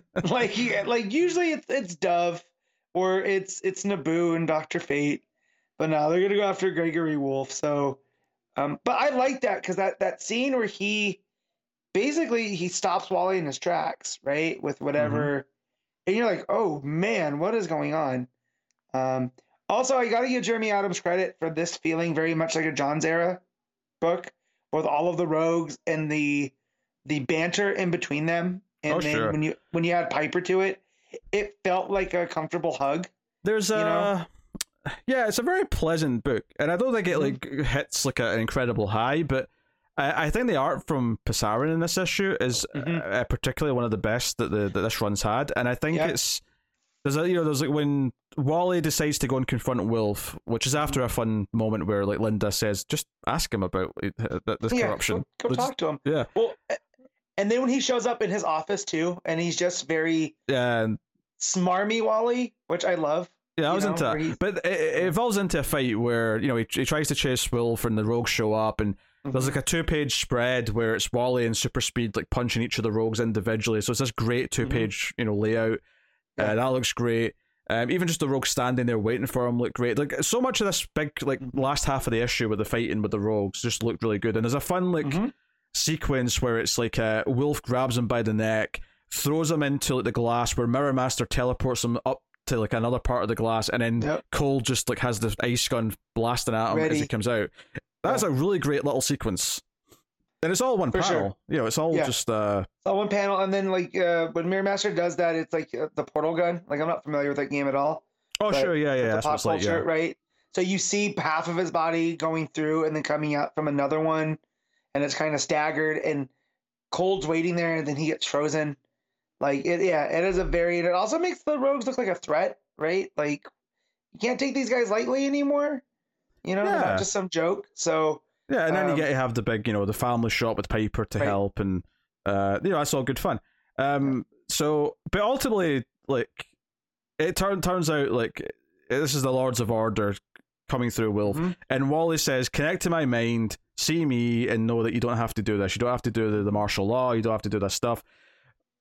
You know, some of this is a little bit murky and like it's a bit high concept plot wise, but the part of it that I did quite like was Wally admitting he was wrong for not thinking that the rogues deserve a chance to be good. Yep. He basically says, "Look, I kind of jumped to this conclusion that they were still up to no good no matter what, and pursued that, and I shouldn't have." Right? They deserve a Mm-hmm. chance to actually do something good if that's what they're really trying to do. And this issue ends with like him agreeing kind of like a a ceasefire a with. Wolf. Yeah, it's Yeah. like you know, okay, how about you, why about we still try and clean up the city without doing it this way, so that we can do it more peacefully? And he's like, okay, the rogues are still good guys Yeah, technically, so we're Yeah. we're, we're kind of working with each other for a bit. Yeah, and it made me think of the Renegades from the future too. Like, is this the start of that? You know. Um, so no, it's it's a really interesting little end to this, uh, Mhm. which gave me a good chuckle. Um, for sure. so Well, and then them bringing up, which you know we didn't read, but that flash forward book, like that page gets into that with him and Tempus Fuginaut, mhm. and it and it did give it like Wally does have this perspective now, almost like he's enlightened. That there's there's bigger things going on, and like yeah, I, I should have given them the benefit of the doubt for once. yeah, You know, which the rogues are gonna rogue, right? Like I don't, I. It's only a matter of time before they slip up and start doing crimes again.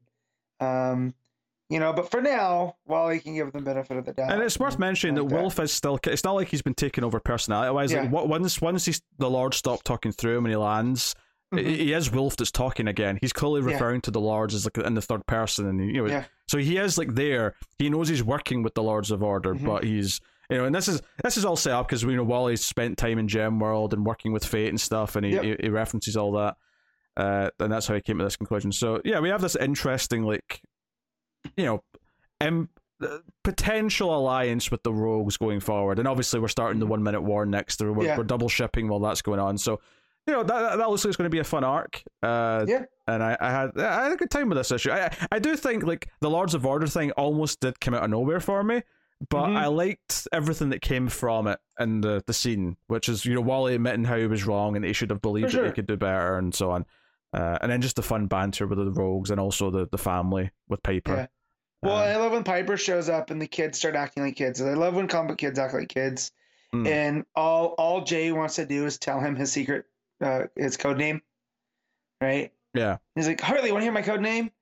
You know, uh, and it's real nice. And, I'm- and I'm still dying to know what Irey's new one's gonna be. So we'll we'll see. Uh, you know, it's gonna be revealed soon. impulsive.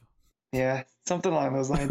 Uh, but then also Hartley finding out that he's working for Terrific Tech too, and him and Wally coming to that. He's like, "Oh, you worked there too?" Mm. And then you know doing the buddy buddy thing. So there's just a lot of character to this book, and you know you can tell that Adams has an affinity for for Wally and the family and everything, and it really comes through. So yeah, Uh, no, I had a good time. I think the art's really solid. I think uh, Pasarin nails all the action here really well. I think the coloring's very good. Everything pops really nicely. Uh, I just I, I had a very pleasant time with the book. It's not necessarily hitting Mhm. super like new highs or anything or doing anything groundbreaking, Mhm. but I'm having just as a kind of a comforting time reading it. Uh, most issues. Yeah. So, uh, what are you rating the Flash? Seven, eight, nine. I'm gonna give this an eight. You know what? Yeah, I'll agree with the eight. There you go. I agree with that. All right, there you go. Uh, that's the Mhm. Flash. Uh, all right, Batman versus Robin issue four. Mark Waid writing with Mahmud Asrar and Scott Godlewski on the art. It is like a it's a pretty hefty. It's like a forty five page issue or something like that. Yeah. Uh, yeah. So pretty hefty, and obviously it wraps up uh, what we've been doing. Uh, Damian does eventually sort of, you know, when when Batman breaks control of the spell. So Damian is back to normal by the end of the issue. Obviously, Yes. he's, he's still under control for a good chunk of it though. And this is Nezha, of course. Uh, he wants Damian to kill Batman. He's sucking in Lazarus juice, whilst his son, whose name I still am not going to remember. King. Yeah, it's something King Bull, and that's what I got confused of in Monkey Prince. Fire King Bill, something like that. Fire King Bull. Yeah, is that it's Nezha's son, not his dad, because his dad was the one that created the Lazarus pits. yes. You know, just getting all caught up. I got that all mixed up, but to see that this this threat of this, you know, Is it King reading Fireball. monthly ing- single issues is such a weird experience sometimes because yes, I, I will sometimes forget everything and then I'll read a few pages of the next issue and go, okay, it's all starting to click back. But sometimes Yep. it's so weird, whatever they set up, that I'm like, okay, who is the son again? like, what's going Yeah. on with this this Bill fellow? for for Yeah. sure. But uh, yeah, so Damian and Batman fight. Um, there's some internal monologue about you know the, the moves that Damian's using, some of which he learned from Batman, some he learned from you know Shiva and other teachers that Bruce Yep. doesn't know, and this all being like, and I do like that Damian clocks this you know, when he kind of has him beat. He's like, wait a minute, Yeah. like Batman would have a plan. Like you, you would Yep. know how this was going to go. So what was the plan? And it turns out that Batman already found Talia, and Talia comes out Yep. Uh, just as Nez is about to put on the, the, the, the Fate helmet, which has Yep. got all the other magicians and uh, magic users' powers. It's being yeah supercharged. Yeah. And the big play that Batman has here is that he grabs the helmet and puts it on. And I love that the Fate helmet gets the, the ears. Just, just yeah. I was gonna say that too. It's again one of these things that's so cheesy, but it works. uh, that's a Mark Waid thing. Yeah. I, I'm just No, 100. percent That's absolutely what it is. Uh, so you know, he fires out. Uh, he, he talks about how he, he's not really good with the helmet necessarily. I like this Yeah. little detail. It's like because magic's all about submitting to it and giving yourself over to it, and Batman can't really do that. Yeah, Batman doesn't submit. Right. It's just not who he is. Yeah. So, but he's doing he's, he's doing a fair shake. He's firing magic bats at people, as you Yeah. do. I am 100 percent like not disappointed, but I figured we would have seen like a magic utility belt, right, pop up, and that's where he was pulling magic from because that's how. To me, that's how Bruce would think of magic, right? he would There's still think of it. Yeah, he would think of it in a logical way. Yeah. Yeah, you know. But yeah, him him shooting bats at people is pretty funny. I had a good chuckle last night as I was reading this. Yeah, so yeah, so he's he's doing all this. He's fighting Nezha, and the art gets kind of trippy as they're Mhm. you know doing whatever. Uh, Mother Soul Talia tries to push her off like a, a crevice or whatever it is, and Yeah. Da- Damian tries to save her because he's not a killer. He's you know I'm still Batman's son. I'm not doing that. But then she lets go. Uh, so we leave that off in kind of a promiscuous Yeah. state. Uh, and Nezha tries to take the helmet off Batman, but Batman, because he's resisting, the helmet explodes Yeah. uh, in a power of light, and it explodes into the Lazarus like pit that's there in this volcano. Mhm. Um, and then Damian stabs Nezha with a flaming spear, uh, as you do, Yeah. and Nezha tries to fire uh, a fire blast at Damian. Batman jumps in front of it and gets hit, and technically dies. Uh, Yeah. in the moment, and they have to channel the Lazarus energy from not the pit because apparently that's like because of the the fate helmet exploding and all the power. That's like toxic now. That's not Yeah. going to work. But they're channeling all the Lazarus energy that that Nezha like absorbed earlier in this From issue. him sweating. Basically, it's Nezha's sweat Yes, from drinking the Lazarus juice. and they're able Yeah. to do this because he's too busy fighting his son. The the, the Fire Yeah. Bill King's uh, shown up. Right. and uh, they're they're fighting. Uh, so this is all going on. This is all insane as shit. I have to. I just want to clarify this. Like, this is nonsense in a kind when, of a fun way. we were getting but a book called Batman versus Robin, I did not believe there would be Batman fighting a demon king in in a cave that's filled with Lazarus pit. yeah. Like that's not where I thought this book would go at all. So yeah, So- basically they they run off at the end. Uh, Nezha flees as well. They're going to Mhm. Talia's plane, and the final page is the the, the volcano on Lazarus Island erupting Mhm. with Lazarus energy, no doubt causing the Lazarus planet that we're about to see. experience. Yes. Uh, I mean, I can't say that I didn't have a good time reading it. I can't say that I didn't Yeah. like some of the character beats, and I certainly can't say that I'm not intrigued by where it's going. But definitely, objectively, some of it's a bit weird. Yeah, for sure. Well, we also get the Shifu Pigsy with uh, with Black Alice saying like, oh You yeah, know, yeah, there's that too. we- I, I- we- I was too busy trying to get the big points. I wasn't even thinking about them. yeah, but so you know we, we have more work to do for you. Don't don't don't worry, little one. Which you know makes me wonder what's going on with with Shifu Pigsy. You know, because you know we we know he's been uh, Marcus's tutor in Magic, but like, what else is he doing when he's not with Marcus? Is he tutoring other people? Like, you know. Do you know what I think's Um, interesting comparing this to Dark Crisis is that Mhm. this arguably shares some things with Dark Crisis in that you've got a creator in Mark Waid, much like Williamson, who clearly is passionate about this and loves doing this weird Mhm. stuff. I think the difference is though is that Waid is like pulling on like strands and doing things that at least I've not seen before, or at the very Mhm. least not in a long time, and pl- pull- pulling on things like from Monkey Prince and stuff that are you know, Right. and Nez is this whole new thing. Whereas at least I think with Williamson and the Crisis stuff, and a lot of the things that Williamson's done is that he ultimately kind of reverts back into like a nostalgia kind of thing, Mhm. where he, he goes back to kind of the well. Here, even though Waid's using things that he clearly cares about because that he, li- he likes these characters, and he likes you know the nostalgia of certain Mhm. things, it feels like he's doing weirder things with it. So Right. there's kind of almost like even if I don't necessarily love every idea, there's kind of like I I can appreciate and feel the passion constantly. yeah. So Um, because I don't necessarily like the idea that Batman died and was brought back by Lazarus just within five minutes.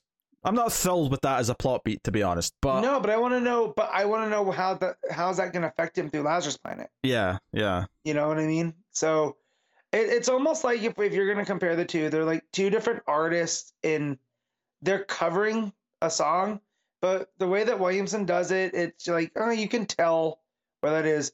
Whereas Waid's covering it all his complete way, and you're like, how is this even the same song?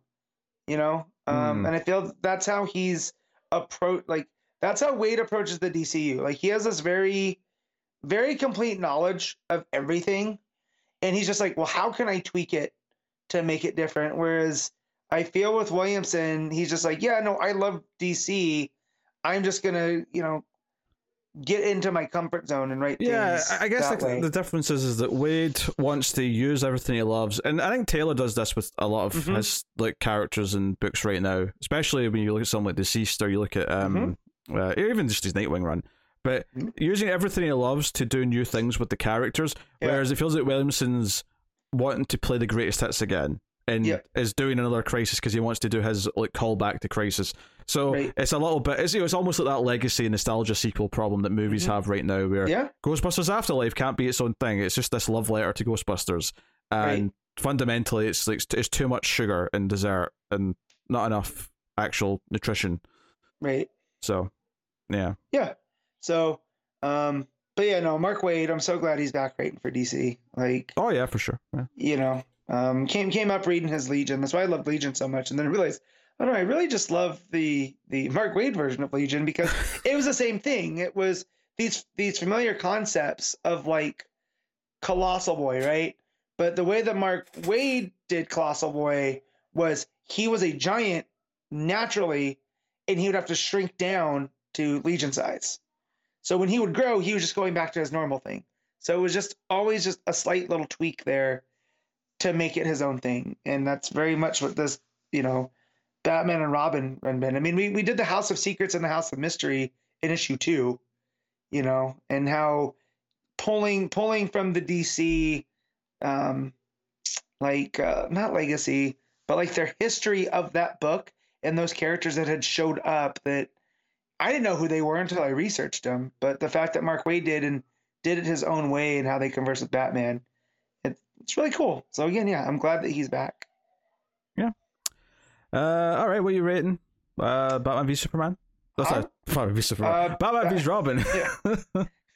You don't really want my score for that first thing you said. Um, uh, but Batman versus Robin, I'm gonna give this an eight.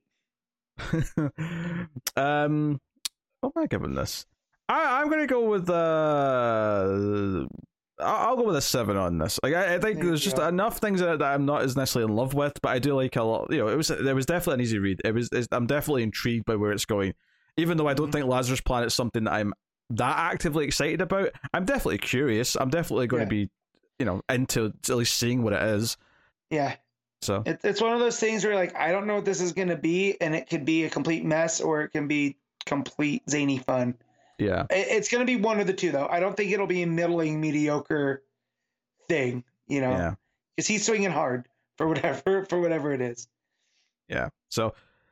Batman Superman World's Finest issue 10 Mark Waid writing once again with Dan Mora on art and this issue you know has a lot of big spectacle moments but it has also a big reveal because the whole time um Boy Thunder has actually been another character that they have uh, been holding back on us. That, that we've been familiar with, kind of. Um, yeah. we got to that last page reveal and it it hit me in the face like a splash of cold water. And i was like oh mark waid. You son of a bitch. Yep uh, it's been staring us in the face the whole time. Uh so yeah. Su- such a good reveal and this issue gets kind of dark. Oh Like, yeah not- that- not just because of the stuff that happens with boy thunder and joker but when you get to the key and a lot of his inner you know monologue not inner monologue but the, the way that he goes over his origin and stuff it was just creepy. And with the art that Mora does it gets all psychedelic in parts. And i was like i wasn't ready for this book to get this dark so you know props to, to the Yeah, I mean, even the fact that Superman is kind of pissed because obviously Yeah. this kid, this kid was kidnapped on his watch, and he is he's angry every time he goes somewhere. He's got the, the red in his eyes, and they're trying to find him, obviously. But yeah, the big thing is that Joker's torturing uh, Boy Thunder to the point that Mhm. when Boy Thunder does get free later on, when the cavalry shows up, um, he chases down Joker, and he wants to, you know, he wants to brutally He's- kill him. He's he's done. He's beating the He's shit out of him, you know, and you know, it skips to the, the, the, the flash forward to present day or somewhere, at least, you know, somewhere around present day. Right. And it's like, this is Magog. This, this is who this is. Yep. Uh, this is uh, uh, someone who could have maybe been a hero, but there's, this is not a Superman or Batman. This is someone who instantly just know the Joker messed with me. I am going to F him up and I'm going to do it and make sure I get vengeance. Yeah, so for the people that don't know, um, Mark Waid wrote Kingdom Come, and it was this alternate future where the Joker had had came to Metropolis and killed the Daily Planet staff, right? But Superman being Superman is like, well, we can't kill him, you know. So this new hero comes in and ends up making fame for killing the Joker, and this character was Magog. And originally, when he was written, Mark Waid meant him to be this pastiche of like 90s comics because didn't Kingdom Come came out in what 98 99 98 Um, maybe earlier 97 I was, yeah, I to say 96. if I was okay maybe earlier but But, I mean, I could check. yeah so so Magog he was just like you know covered in metal had a bunch of pouches had this you know these cool like horns and he carried this staff. And he was kind of to be reminiscent of characters like Cable you know? Um and he was edgy and he wasn't afraid to kill and he definitely was not your Superman and Batman. Um I'll I'll take some points by the way because it was 96. dude nailed it. All Yeah. right. Uh, maybe I didn't read it till like 99 that's why that sticks out or 98 I didn't read it until like 2012, so. Yeah so um but yeah so just the idea that this book has been kind of this silver agey take this timeless take on batman and superman and and how and the titans and these idealized versions Joe- of, of dc characters through the eyes of mark waid that we get the essentially the origin of this Yeah. 90s edgy character through boy thunder and how that relates to superman and Joe, batman Joe was so weird about it is that obviously I recognized him and went, wait, I think I know who this is, and I was it took me a second to I was like, oh Magog, yes, it's Magog, Yep. and but it didn't click right away that this was like a Mark Waid creation because part of me mm-hmm. thought, oh, that's interesting. He's doing a new origin for Magog. Yeah. And then I thought, I was like, wait, Kingdom Come, that's Mark Waid. like, this is Mark Yeah. Waid doing an origin for his own character. yeah So, I mean, and I know, I know Johns tried to give us Magog in, in a Justice Society book, and it, it never landed. Hmm. So, you know, they've they've tried this though, just because maybe it is Mark Waid, and just looking at this, you know, in the context of DC history, it makes sense that the lost sidekick of Superman is the one that killed the Joker after an attack on the Daily Planet. So generally, right? the idea here is is that assuming this is the same one that's going to go to Kingdom Come, but it may not be. Right. But the idea is that he goes back to his Earth, and there's a well, not his Earth because his Earth is gone, but he goes to the Mm-hmm. Right. Kingdom Come Earth, right? And Right. you know, he, this this is the same one, or do you think this the idea is here is this is no, this is just our, our universe's version of Magog? I maybe, but but Mora does almost a pass like a like a, a his version of Alex Ross art there at the in the back. So it's Hmm. definitely sending up Kingdom Come in that way, and even I'd have to go back and look if even Superman has the same gray temples, and you know like he did in in that scene in in Kingdom Come. Um, but it felt very Kingdom Come, so I don't know maybe if this is this is why Boy Thunder's not around. Maybe something happened that he, you know, I I don't know because it, it does get timey wimey. It would su- it would suggest that uh, he did leave and he went to Yeah. another Earth, and that's why Mhm. you know we don't really know much about Boy Thunder, and Yeah. that's why it's kind of this just this lost story of of the early Mhm. Superman Batman relationship. Um, Yeah. I'm looking at that last page. I don't see any Grey Temples. That, that this would Okay, this looks like to me we're in the regular universe okay, from this. Although it does kind of look like Superman might have longer hair, so maybe this is meant to be 90s mullet Superman. yeah, maybe because I I just in my head I went to Kingdom Come, I mean, that's why I thought it had the Great Temples. Um, but I was I was mainly fixated on Magog standing over Hmm. Joker. You didn't because you know that's that's a key part. Because then it's after that that Superman kind of quits and goes up to the fortress, you know, for years, and then that's where you Then know again- Magog. Then again, in Kingdom Come, did he have the Grey Temples already at this point? I don't. That's what I mean. I don't. I don't remember. Actually, I don't think he did. Now I'm thinking about it. This might Yeah. be Kingdom Come because this. I think Yeah. Superman only got the Grey Temples once the time had passed afterwards. Once the time had passed, Yeah. because he when they go to get him at, the fortress, and he's been just soaking up solar radiation, you know, from from you know working the farm there, um, and he and he cuts his hair. That's where he has the Great Temple. So I'm probably just over, you know, you know, laying that. I, I do want to say that this this page turn for the last page Yeah. reveal is fantastic. It's so unexpected because you know it's just him yelling at Joker saying that he's going to kill Yeah. him, but the sentence finishes on the last page when it's Magog. Uh, you know, at, at some time later, probably in Yeah. Kingdom Crisis, and Kingdom Crisis, Kingdom Come. Don't give don't give Williamson any more ideas. Oh god! Uh, oh, there's so going to be a book called Kingdom Crisis someday. There absolutely is. Anyway, Well, what what's funny though too is that, that Waid, this is his own retconning of Magog, and maybe this will play in too because yeah, he did a sequel to Kingdom Come just called The Kingdom, and it and it was not good, but it basically posited that you know spoilers for Kingdom Come here, but but at the end there's a baby that's born that you know is kind of a representation of the whole Trinity. That baby gets kidnapped and through timey wimey events, ends up becoming Magog, and that's why he kills Joker. Hmm. I hope this is meant, you know, this is Waid retconning all of that, because then again, that doesn't have to be a, a an sequel. Yeah. But it's definitely something that's been in his mind. I feel for a while. Uh, This is one of the best last page reveals in a while because it, it Yeah. just because I didn't feel like it was building up to a reveal. Think that's the perfect part No. of it. It didn't feel like it was doing that at all. So then when it hit you with that last page, you're like, oh wait a minute, twist. Yeah, big time. And wasn't again not expecting that to show, not expecting any Kingdom Comeness from I think, from Waid. and So, part of it as well is I think the reason why we weren't even thinking about like who is Boy Thunder really is because it felt like a new character, and I think even though we always knew this was set in the past. I think Yeah. we kind of forget that when we're talking about it because it's like, ah, we're Mhm. just sort of, you know. So, this idea that it, it turns out to be someone else from later that we just Yeah. didn't know the origin of, or or at least not this version of the origin, Yeah. is is interesting. So, uh, no, great swerve, great swerve there. Uh, yeah, some good action as well with Superman and Batman storming, you know, the Keymasters. Uh, Yeah. That was place. that's where I talk about the the psychedelicness is that they they go and um Joker and Key uh, and the Key are working together. And so they're hidden away through one of the Key's like door portals. And there's just a whole bunch of them. And you know uh, Batman Superman and the Titans are, are going through different ones. And these creatures are coming out and these doors are floating and just what it does with the colors.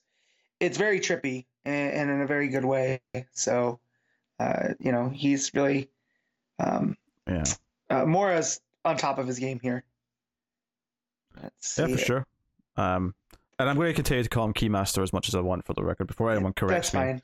Um, just blame Ghostbusters, but I can't. I can't say the key. It's just weird. Yeah.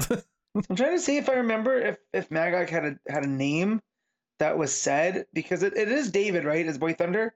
yeah, that's his name. Yeah, David. Yeah. So I'm trying to see if if we'd ever gotten a a name on him, but um, not sure. Uh, they called him Lance in uh, Justice Society, but that was when Johns had tried his thing, so that doesn't really doesn't really count. Yeah. But yeah, um, No, David might Yeah. be a new element to it. The it might name. might definitely be a new element that I'm just adding stuff onto my own. Oh no, Lance Corporal David Reid in Justice Society of America. Ah. So who's the great grandson of Franklin Roosevelt? Um, so so yeah, so that was but see that was Johns'. So, um, yeah, maybe maybe that's where also that that Waid's pulling from the name, but just David as almost an homage to that. But yeah, That's no, that's almost like a double bluff that he's using the name Mhm. that Johns gave him potentially. Yeah. As a Mhm. sort of like thing. Ah, no one will suspect it because that's what Johns called him. right, right. And so yeah, man, it's one one of the like biggest you know WTF moments It's it's so I've funny. reading in a while. It's so funny that in a week with one of the most underwhelming final pages of a book Mm-hmm. in Dark Crisis 7, one of the best in recent memory final Yeah. pages of a book in World's Finest happens at the same time. That's just kind of wild to me. Yeah, Uh, so, no, it's, it's good stuff. And the rest of the issue is solid. Um, I don't know if I, I necessarily like the rest of the issue as much as the last couple because it is all, there's a lot of it that's just this one big fight when they actually get to the, you know, the lair and they're fighting through the trippy worlds and the doors. Like, it's solid art. The art looks great. Uh, Mora's obviously Yeah. killing it, but um, it doesn't have as much of a structure as some of the previous issues. But uh, Mhm. I do I do like it a lot. But the ending's fantastic. It's like easily the best ending to any issue this book's had, probably. yeah. So Yeah, well, and I was getting like I was like, okay, this is cool. Like we're doing the key stuff, and you get his origin that he's always wanted to, you know, figure things out, and he is that key. And I was like, okay, we're kind of doing some weird stuff here, and then we get to the Joker stuff with Boy Thunder, and when he gets loose, and just that rage that he has. Um, Which was not expecting that. That pulled me right back in. Yeah, which begs the question, like, what happens now with him? Like, does Superman and Batman realize that he his rage is too much and they have to send him Mhm. somewhere, or does he choose to leave and go to a different Earth, or Yeah, or is or is Magog just a thing that is around in the universe now in our current continuity? That's you know he grew up maybe on another planet after this or whatever, but I don't know. It's Yeah. it's, it's, it's They'll- they'll interesting have though. to send him somewhere. Yeah. You know. because Yeah. he's definitely just not around all the time on Earth. So yeah, Mhm. he definitely has to be gone somewhere. But uh, very intriguing. Uh, what are you rating World's Finest issue ten, Matt? Eight point five.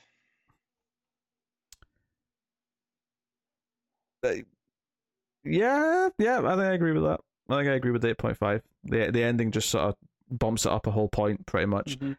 Uh, all right. Stargirl, The Lost Children, issue two. Geoff Johns writing with Todd Nauck on the art. So, Emmy and Courtney go to the Arrow Cave, uh, which Courtney rightly points out that Oliver really wanted to be Batman because it's very Batcave looking. It is with- so funny and it's a great commentary because that is down to the different suits that are on display in Mhm. in cases. Oh, yeah, even the uh, idea that he's got uh, like all the old sidekick costumes Yeah. and stuff. Yeah. yeah, yeah. This was, you know, you're talking about reading comics monthly. Sometimes it takes you a minute to remember. hmm This was definitely one of those for me.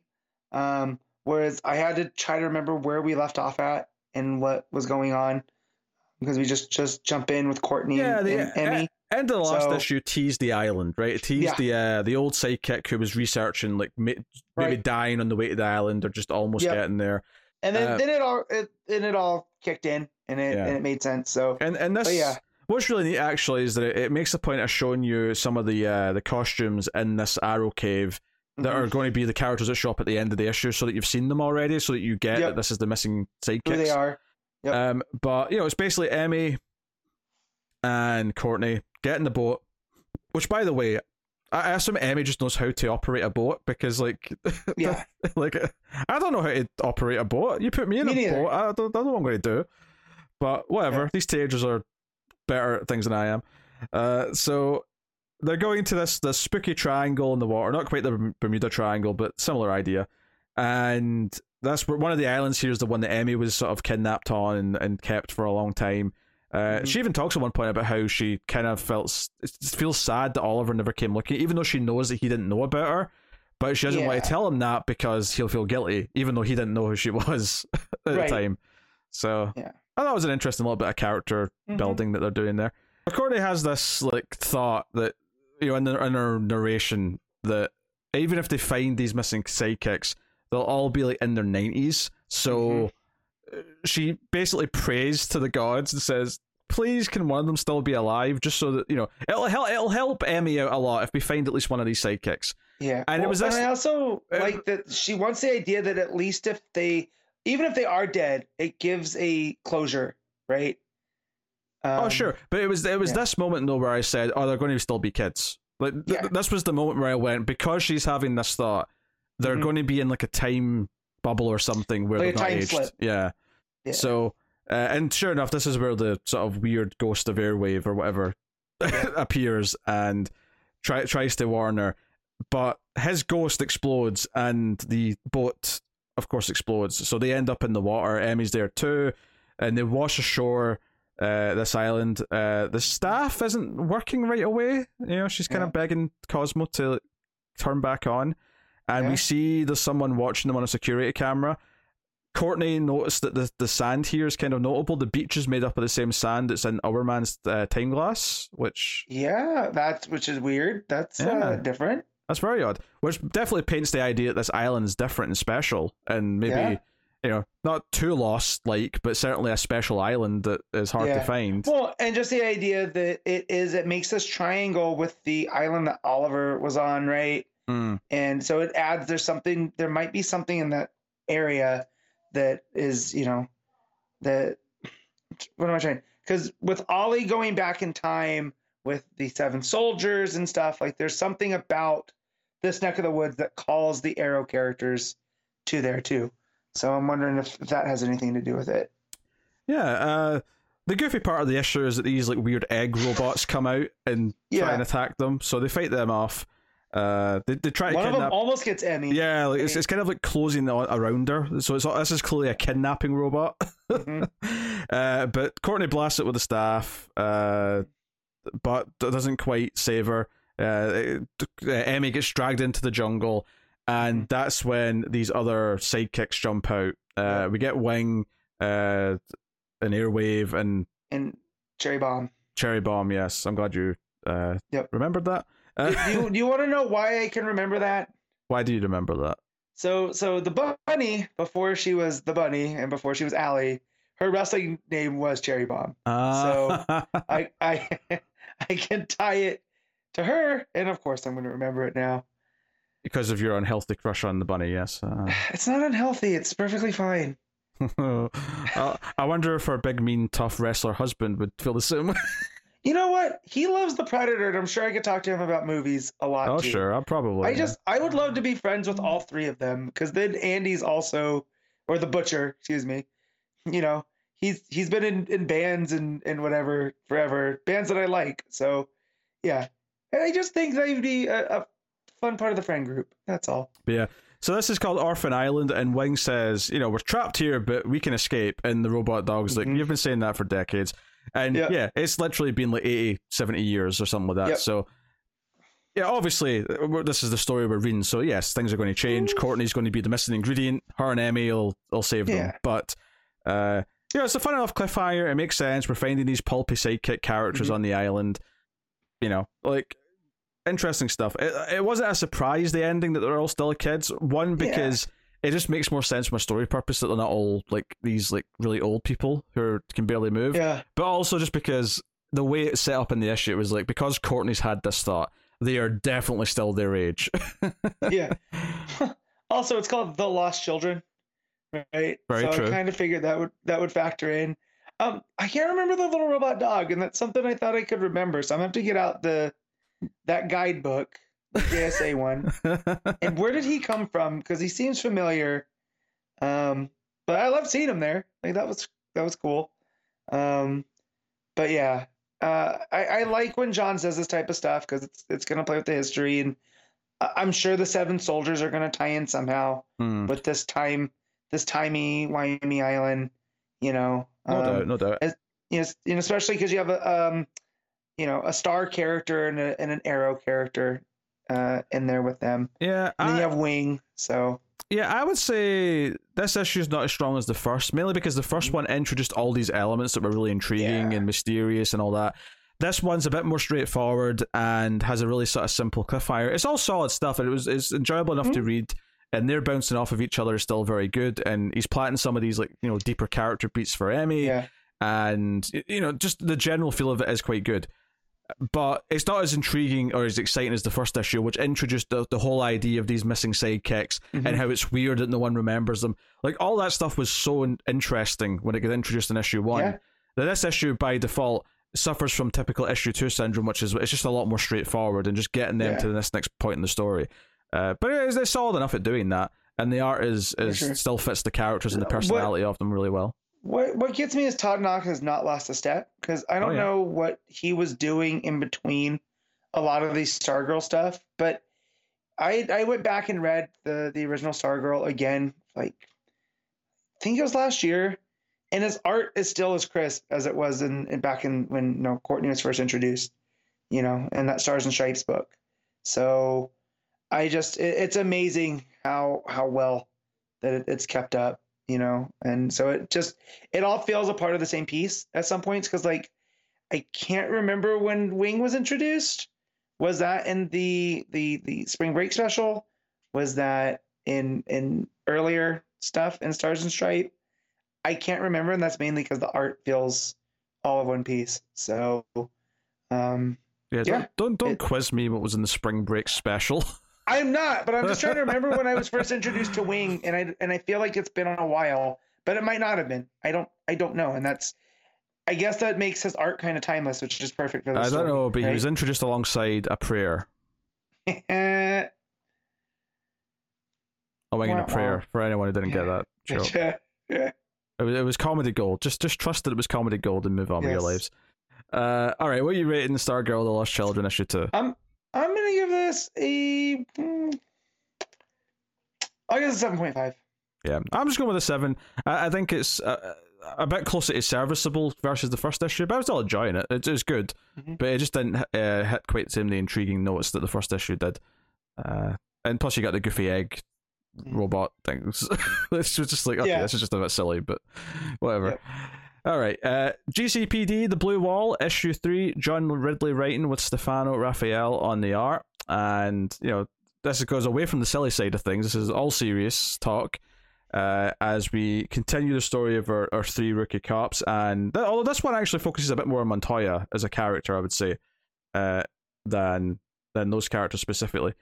So this is uh, Montoya's determined to basically prove that Two Face is behind this recent Fox Tech uh, robbery, and is putting all these resources into it, bunch of surveillance, all that kind of thing. She's like, "We're definitely doing this. Go after." There's a great moment in the art here where at the end of this conference room scene, she's left on her own, standing in a photo in front of a photo of Two Face, and the art all turns red. When it's all been tinted blue, the entire scene, the coloring changes to this sort of like the, the demonic presence behind her. Uh, but Ortega, uh, one of the cops, the, the rookie cops, uh, he walks into the you know the the police station, and on the the pin board is a photo of like a, a Mexican bandit with his face like put on top of it. Uh, and he goes to HR, like the, room of cops all laugh at him, and he's like, "Look, this was kind of a hate crime. Like, can we talk about this?" And the guy is sort of understanding, but it's kind of frustrating because he says, "Look, if you do this, if you actually go through, like, I'll, if you want to put this complaint in, we'll put it in. But if you do it, you're going to sing- signal yourself out, and you'll be going to war with the rest of the cops, and that's going to be with you forever, or at least for a long time." And he meets him a couple of times, and he he he, he, t- he has this this traditional scene that they have in this book where he's he's having like dinner with uh, the other rookie cops, and you know they kind of agree, yeah, like what how, what are you really supposed to do? Ultimately, you're kind of put back into a corner where it's bullshit that they're making this joke and it's offensive and all these other things, but how much shit are you going to get from all of them if you don't just shut up and take it? And he's sort of like confronted with that throughout the issue. And ultimately, when he goes back to the HR officer later, the HR officer looks, if you want to fight it, you're going to war with everyone. But here's what I recommend start noting down everything they do that is problematic. And if you ever choose to fight it in the future, have a record of everything and not just like this one incident. Because one incident is going to be hard to sell. Because because the first thing he says, well, was there like a like a derogatory word like written alongside the photo? And he's like, no, even though it's clearly a racist statement, right? They're they're saying he's a Mexican mm-hmm. bandit. Um, it's still like there has to be more to it to back it up, so on, so on. And even when he goes to Montoya, and you expect Montoya to actually have a bit of sympathy, um, and this is actually the great writing of the book. Actually, is that her reaction to this is she has a quick flashback of like when she was outed as a as a gay woman mm-hmm. by a photograph on the pinboard. She had a very similar thing, which but it was even bigger though because it was out in her personal life, right. and she basically get turns into a hard ass with him and says, "Look, you have to toughen up." Like you're never going to make it here if you don't toughen up. So even Montoya, the character that we inherently sympathize with by default, because she's our character that we know from other books, we know from her backstory, she is like poisoned from this experience of going through this system that she's saying you have to toughen up and get over it. Uh, otherwise, you'll never make it. And that's obviously the advice that shouldn't be given. That you know she should be sympathetic, she should want to fight for him, but she's too busy dealing with her own shit and has been too beaten down by the system herself. Uh, because you know, she's not the rookie anymore; she's the the veteran. She's the one who's been here for for a long time, and she's been beaten down so much that even though uh, she should sympathize with this. She doesn't. Uh, she gets tough on him, and maybe that's something she'll she'll come back and regret later in the issue, or, or not the issue, but the uh, the series.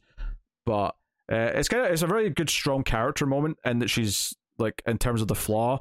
Uh, and then like he does start writing this journal at the end of the issue of like you know everything that they're saying or doing to him that crosses a line. Um, so yeah, it's examining another aspect of this stuff. He he out of the rookies, he's the one who gets the most this issue. Uh, there's a little bit of stuff with Park, um, where she is offered like this. Uh, basically, she's the one of the cops that's now going to stand guard at a crime scene to make sure no one touches anything. Because she thinks she's been given the job of like collecting evidence, and the guy's like, "No, no, no, no, you're not collecting evidence. It's the forensics people do that. You're just there to make sure no one else touches it. It's the best. You get paid the same as everyone else, and you never have to do anything except stand there." And that's actually not what she wants. She wants to make a difference. She wants to do something meaningful. And she's been sort of like just jettisoned to this because of what she did before. Um, so yeah, it's, it's still a very frustrating thing to read. Not because the writing's not good, but because it's it's pointing out all these problems in the system, and all of these things feel very realistic. They feel uh, like you understand the frustration of the characters, and all three of them are just being pigeonholed into these these things. The third rookie at this like dinner that he has with his friends uh, reveals that he's actually quitting. The parole officer character's quitting because he blames himself for the his parolee getting killed last issue. Also, kind of kind of a gut punch. Uh, and Montoya uh, basically lets her goldfish die because she's too obsessed with this Two Face stuff. And even when everyone tells her to let it go, that Two Face is not involved in this, she is determined that he's still behind it and keeps one officer off the books, like uh, on surveillance. And Two Face actually lures him into an alleyway and just sort of says, "Hi, like, what what do you want?" And then eventually Two Face talks to Montoya directly and says, "Stop obsessing over me. I'm not worth it. Like, eventually, I'm probably going to do something bad again." Uh, there's an editor's note somewhere that says this takes place before what's currently going on in Detective Comics, just to sort of okay. make it fit. But he says, "Look, I'm not worth this. Like this obsession you've got over me. Like, I'm not worth it. This is like Harvey trying to be a good guy, kinda." Um. So, no, it's uh, it, it's all really strong stuff. Uh, and the idea that Montoya's let her goldfish dies, the idea that like as commissioner she's letting like everything under her watch like crumble because she's too obsessed with the personal thing. Uh, so you know, it, again, as a, as a series is examining the, the pressures that these characters are under in the system, uh, and how they're dealing with them and how they're feeling forced by their job to do things they didn't want to. Because it, it makes a point of mentioning here that they're not even two months into this job, and one of them has already like been demoted, or kind of, you know, and put into like shit detail because of uh, they've been made this scapegoat, and then it turns out they lied, so they've been villainized for it. The other one here is the the victim of racial uh, kind of like jokes and slurs and things like that. And then the third one is quitting because he feels responsible for getting someone killed. Like none of them are having a good time. And even Montoya, who we see as this strong character who's ro- rose up through the system to a place of power as commissioner, is dealing with personal issues and doesn't have the sympathy for those under that she should have. So, yeah, it- it's a very bleak book that feels like it's examining all the pressures uh, into these characters. Uh, it's a really compelling read. Uh, so no, and probably my favorite thing that I've read from Ridley.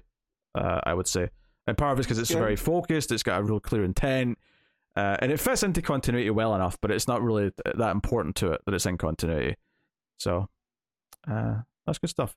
Um, yeah, solid eight point five. Uh, I think this issue is. It's really good. So yeah, cool.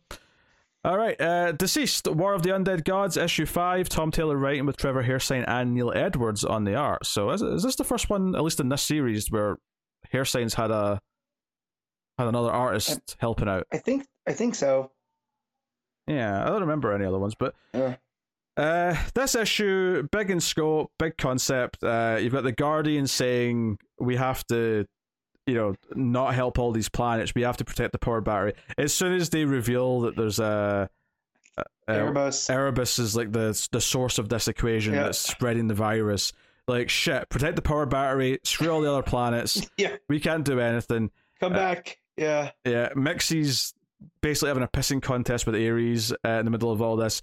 But the big talking point here is that one of the planets that's been attacked by the, the Anti-Life Equation Mhm. and the virus is Kilowog's homeworld. Yeah. And he speeds off, and even though they're ordered not to, the entire Green Lantern Corps pretty much go off to help him, as does Superman um, and Mixie, bizarrely. Yeah. Mu much to John uh, John's chagrin, right? Because yeah. he he does he's just been reunited with his dad, and he's like, you can't go. He's like, well, I, I have to. So they go to Kilowog's planet. Yeah, and he tells Um, uh, John like he used to be there to protect like their home worlds and stuff uh, while he's off helping destroy the virus and stuff or stop Yep. the spread. Uh, there's a really dark scene here where Superman like saves this family of uh, like uh, Yeah. you know Kilowog's. People, they're Like, they're know- from Bul- I don't know how to what they would be. Uh, yeah, I, don't know how. What, what, Vix. yeah, so I, I, I don't know what to call their Yeah. species. Yeah. So, but yeah, like a family of of Kilowog like beings. Yes. and but then immediately like possessed or zombified Supergirl just kills them all with heat vision like right after, and it's like a really dark moment. It's like rough go. Superman's reaching out to like the burning bodies, and then he gets hit in the back with the a. s- We got a Sinestro powered The Darkseid, the Yeah. blasting him with the Omega beams. And Mixie's all cocky. Mixie's like, "Ah, I'm just going to turn Darkseid into like a like a pot of flowers or something. Not a big deal. And then, of course, he gets infected by the Mother Box, and Mixie himself turns into a giant zombified Mixie, and is basically like the, the most powerful force in the universe now because he's Mxyzptlk. And he flies through the planet, completely destroying Kilowog's home planet Yep. and is on his way to Oa to destroy the power battery, which he does. And then we get a scene where all the random Green Lanterns in space, like like Kale and stuff, Mhm. all start suffocating in space because their green power goes away. And then the Spectre decides to leave the Quintessence and rebuild the power battery to give them all power back. And that's where we're kind of leaving off at the end of this issue. with with the Spectre deciding to fight the agent of entropy of of Mxyzptlk Yes. with a sword basically telling him to f off. Yes, and he's, and he's holding his new power battery, which is Yep. basically single handedly saving all the Green Lanterns right now, Right? who are all suffocating without it. Yeah. Um. Well, also with the sword, which is such a cool visual. Well, Um, also that, but also they mentioned that yeah, some of the Green Lanterns were in space, but some of them Yeah. were just like in a planet, but they were flying, so they fell to their deaths. They're probably still Right. dead. Yeah, for sure. Uh, the other one that gets me is that uh, John Stewart and and Kilowog get crushed by Mixie. Oh, yeah, they get And- popped uh, like they're bugs. Uh, uh, Yeah, and like, but it's such this poignant moment where where Kilowog's kind of like, "Thank you for coming to help me," you know, because they're they're you know, he leaves. They Ganthet tells them that they can't help, but they go anyways, right? yeah, yeah. John, so Kilowog's like, "Thank you for being with me, brother." He's like, "I wouldn't be anywhere else." yeah, John. And John, they start to do the oath and then die, and it's like, um. So I talk about like earlier in the show. You know, about- just just to paint a visual of this though, because it's actually quite a cool visual. Is that Yeah. Mixie's got them in in his hand, which because he's huge, he's like a, he's like a kaiju now, and he's got them in in his hand, but they they've got like a you know a green bubble around them, right? And but it's sort of starting to crush. But then there's like like five or something other Green Lanterns who have all like, lassoed onto like Mixie's fingers, trying to hold them so that he Yeah. can't crush them. It doesn't it doesn't help. He still pops them like a bug, and you see the blood splat. You know, between his hand, which is Yep. you know a great visual, but like it's, it's a really good visual page. It's obviously you know it's the death of two prominent Green Lantern characters. Yeah. It's quite dark, but it's a very visual splat. Yeah, and and just they're they're saying the the oath together, and then, you know, it's just one of these moments that I was talking about earlier with Tom Taylor just ripping out your heart Mm-hmm. because you're just like, oh man, why do I care about these fake characters so much? And it's like, well, when they're handled properly, this is this is what happens. But yeah, um, yeah, this was like complete balls to the wall, crazy. Like he is ramping up big time. After this kind of started as kind of a simple zombie story, when you add the title of War of the Undead Gods, like I knew we were gonna get crazier. I did not expect zombified Mixie fighting the Spectre. You know, so Again, it's this is just an example of using all of the toys in the toy box Mhm. uh, as you know in ways that make some amount of sense. Yeah, for sure. So you know, p- power to him, uh, and Mhm. you know, Hairsine's Art's what it is. Like you know, I I don't always love it. I think obviously it's still some good action pages here or there. Mhm. Doesn't always nail the the more straight character drama of talking to each other though. Yeah, his Kilowog also seemed to be missing some of that heft, right? Yeah. Like I like a beefy Kilowog. Um, this one's kind of, you know, you can tell it's Kilowog, but it's But not d- did you like when he shed a tear as he said "Thank you, Poozers" when they all showed up? Yeah, yeah. Like, come on now. How how else do you think I'm gonna react to that? Also, I just checked, and he's Bolovaxian. That's that's what we Oh, there you go. that that's what that, what he's dubbed. So, um, yeah, no, man, yeah, the art's kind of rough in spots, but like again, the zombie Mixie looks unhinged enough just with Hairsine's like heavy ink, kind of shadowy aspect. Like when he's pulling at his face, uh, and there's you know the scratch marks and whatever, definitely creepy. But like you were saying, the the interpersonal, just regular people standing around stuff, got a lot less to be desired, you know. But it still works. It's serviceable. Yeah, it's just, you know, it's like John and Clark like hugging each other Mhm. goodbye and stuff. It- you know, Yeah. it- they are there, and those kind of moments really could be a little bit better. But Yeah. it's it's it's definitely pretty solid, uh, by and large. But yeah, uh, you know, this this is kind of a weird like comeback because th- th- this one feels like it's came a bit later that we've come Yeah. back to War of the Undead Gods, and it's kind of in this weird place where some time has moved on, but the issues themselves have mostly been pretty good. Uh, Yeah. if not the best of the whole thing, but certainly solid. And like th- this is another wild issue that has some good big character deaths and just Taylor messing around with all these big concepts that are kind of fun. So, um, yeah, nothing on his Nightwing, but pretty good. Yeah. but Yeah. certainly. So, uh, what are you rating DCeased War of the Undead Gods issue five? Uh, I'm gonna give this one a seven. Yeah, I'd agree with a seven.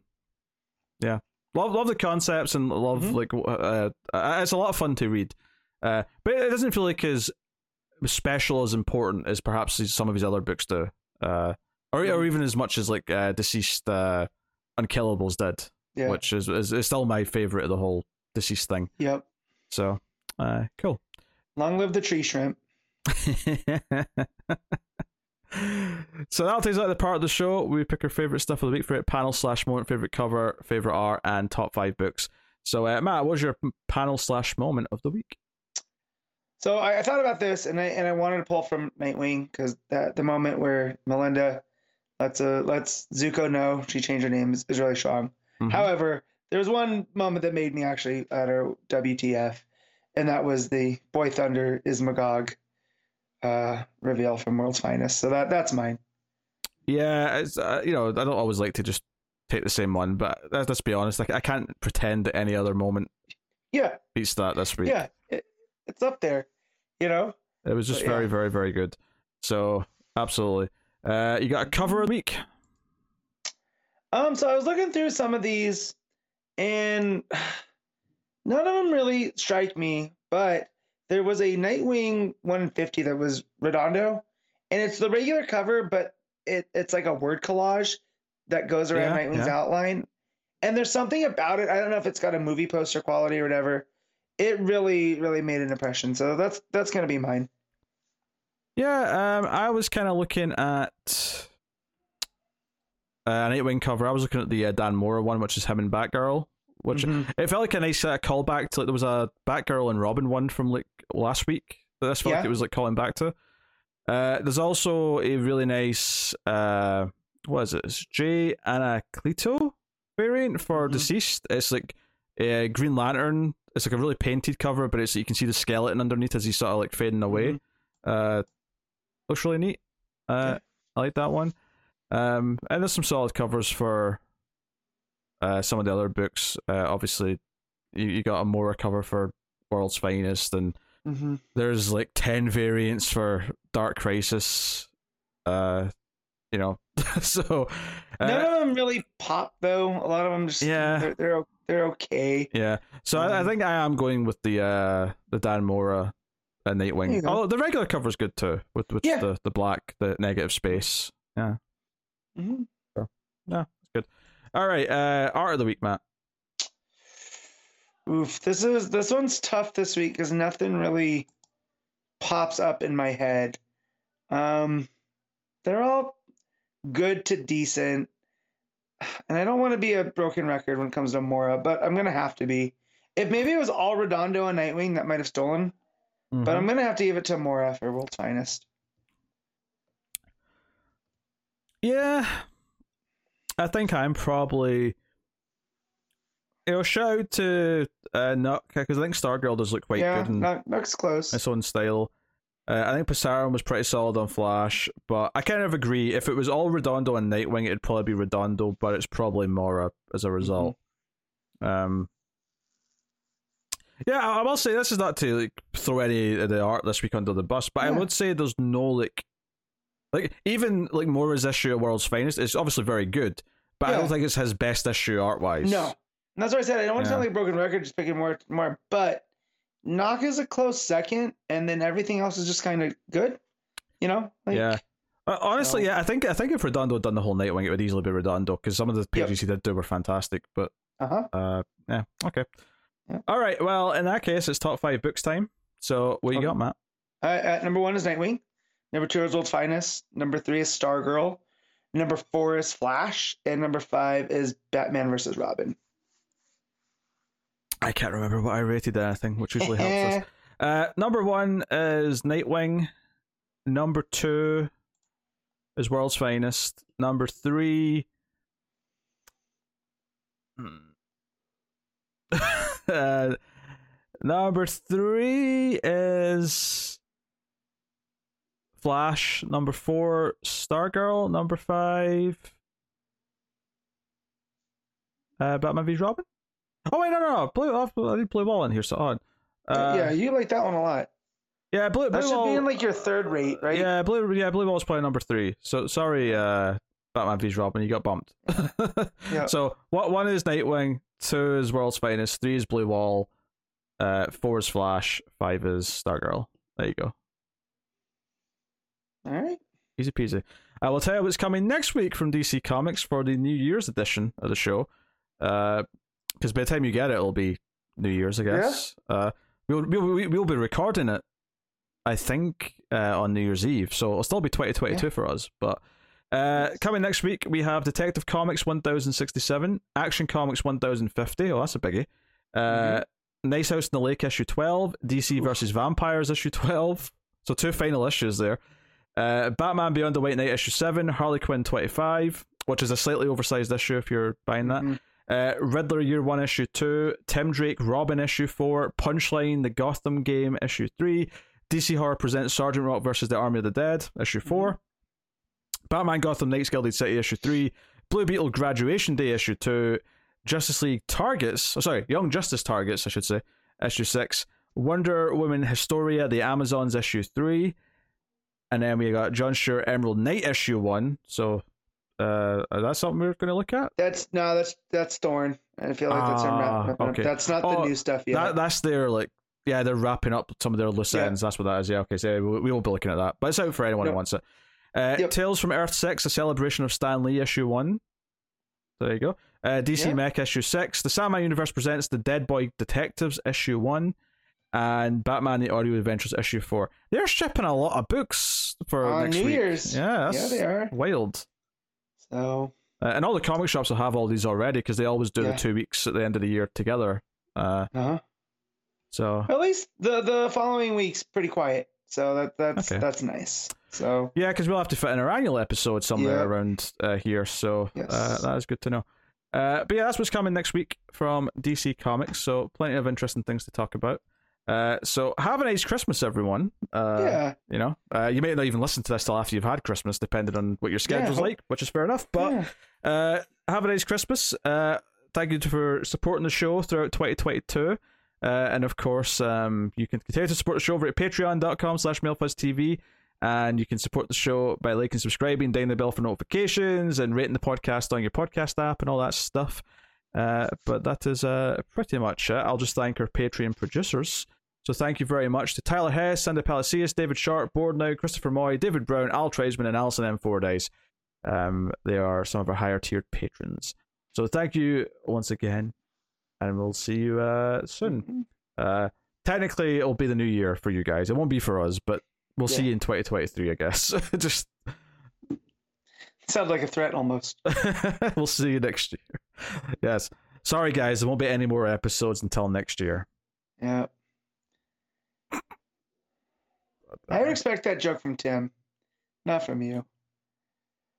Nah, I don't know. I'm hungry, Matt. My, yeah, my, I, my, I get you. my, We'll, we'll get out of here. I'm, I'm hungry too, so we'll get out of here soon. my comedy uh, standards have dropped in Yeah. hunger. What can I say? Gotcha. But anyway, that's the show. Thank you very much for joining us. We always appreciate it. Keep reading DC Comics and never get lost in the Speed Force.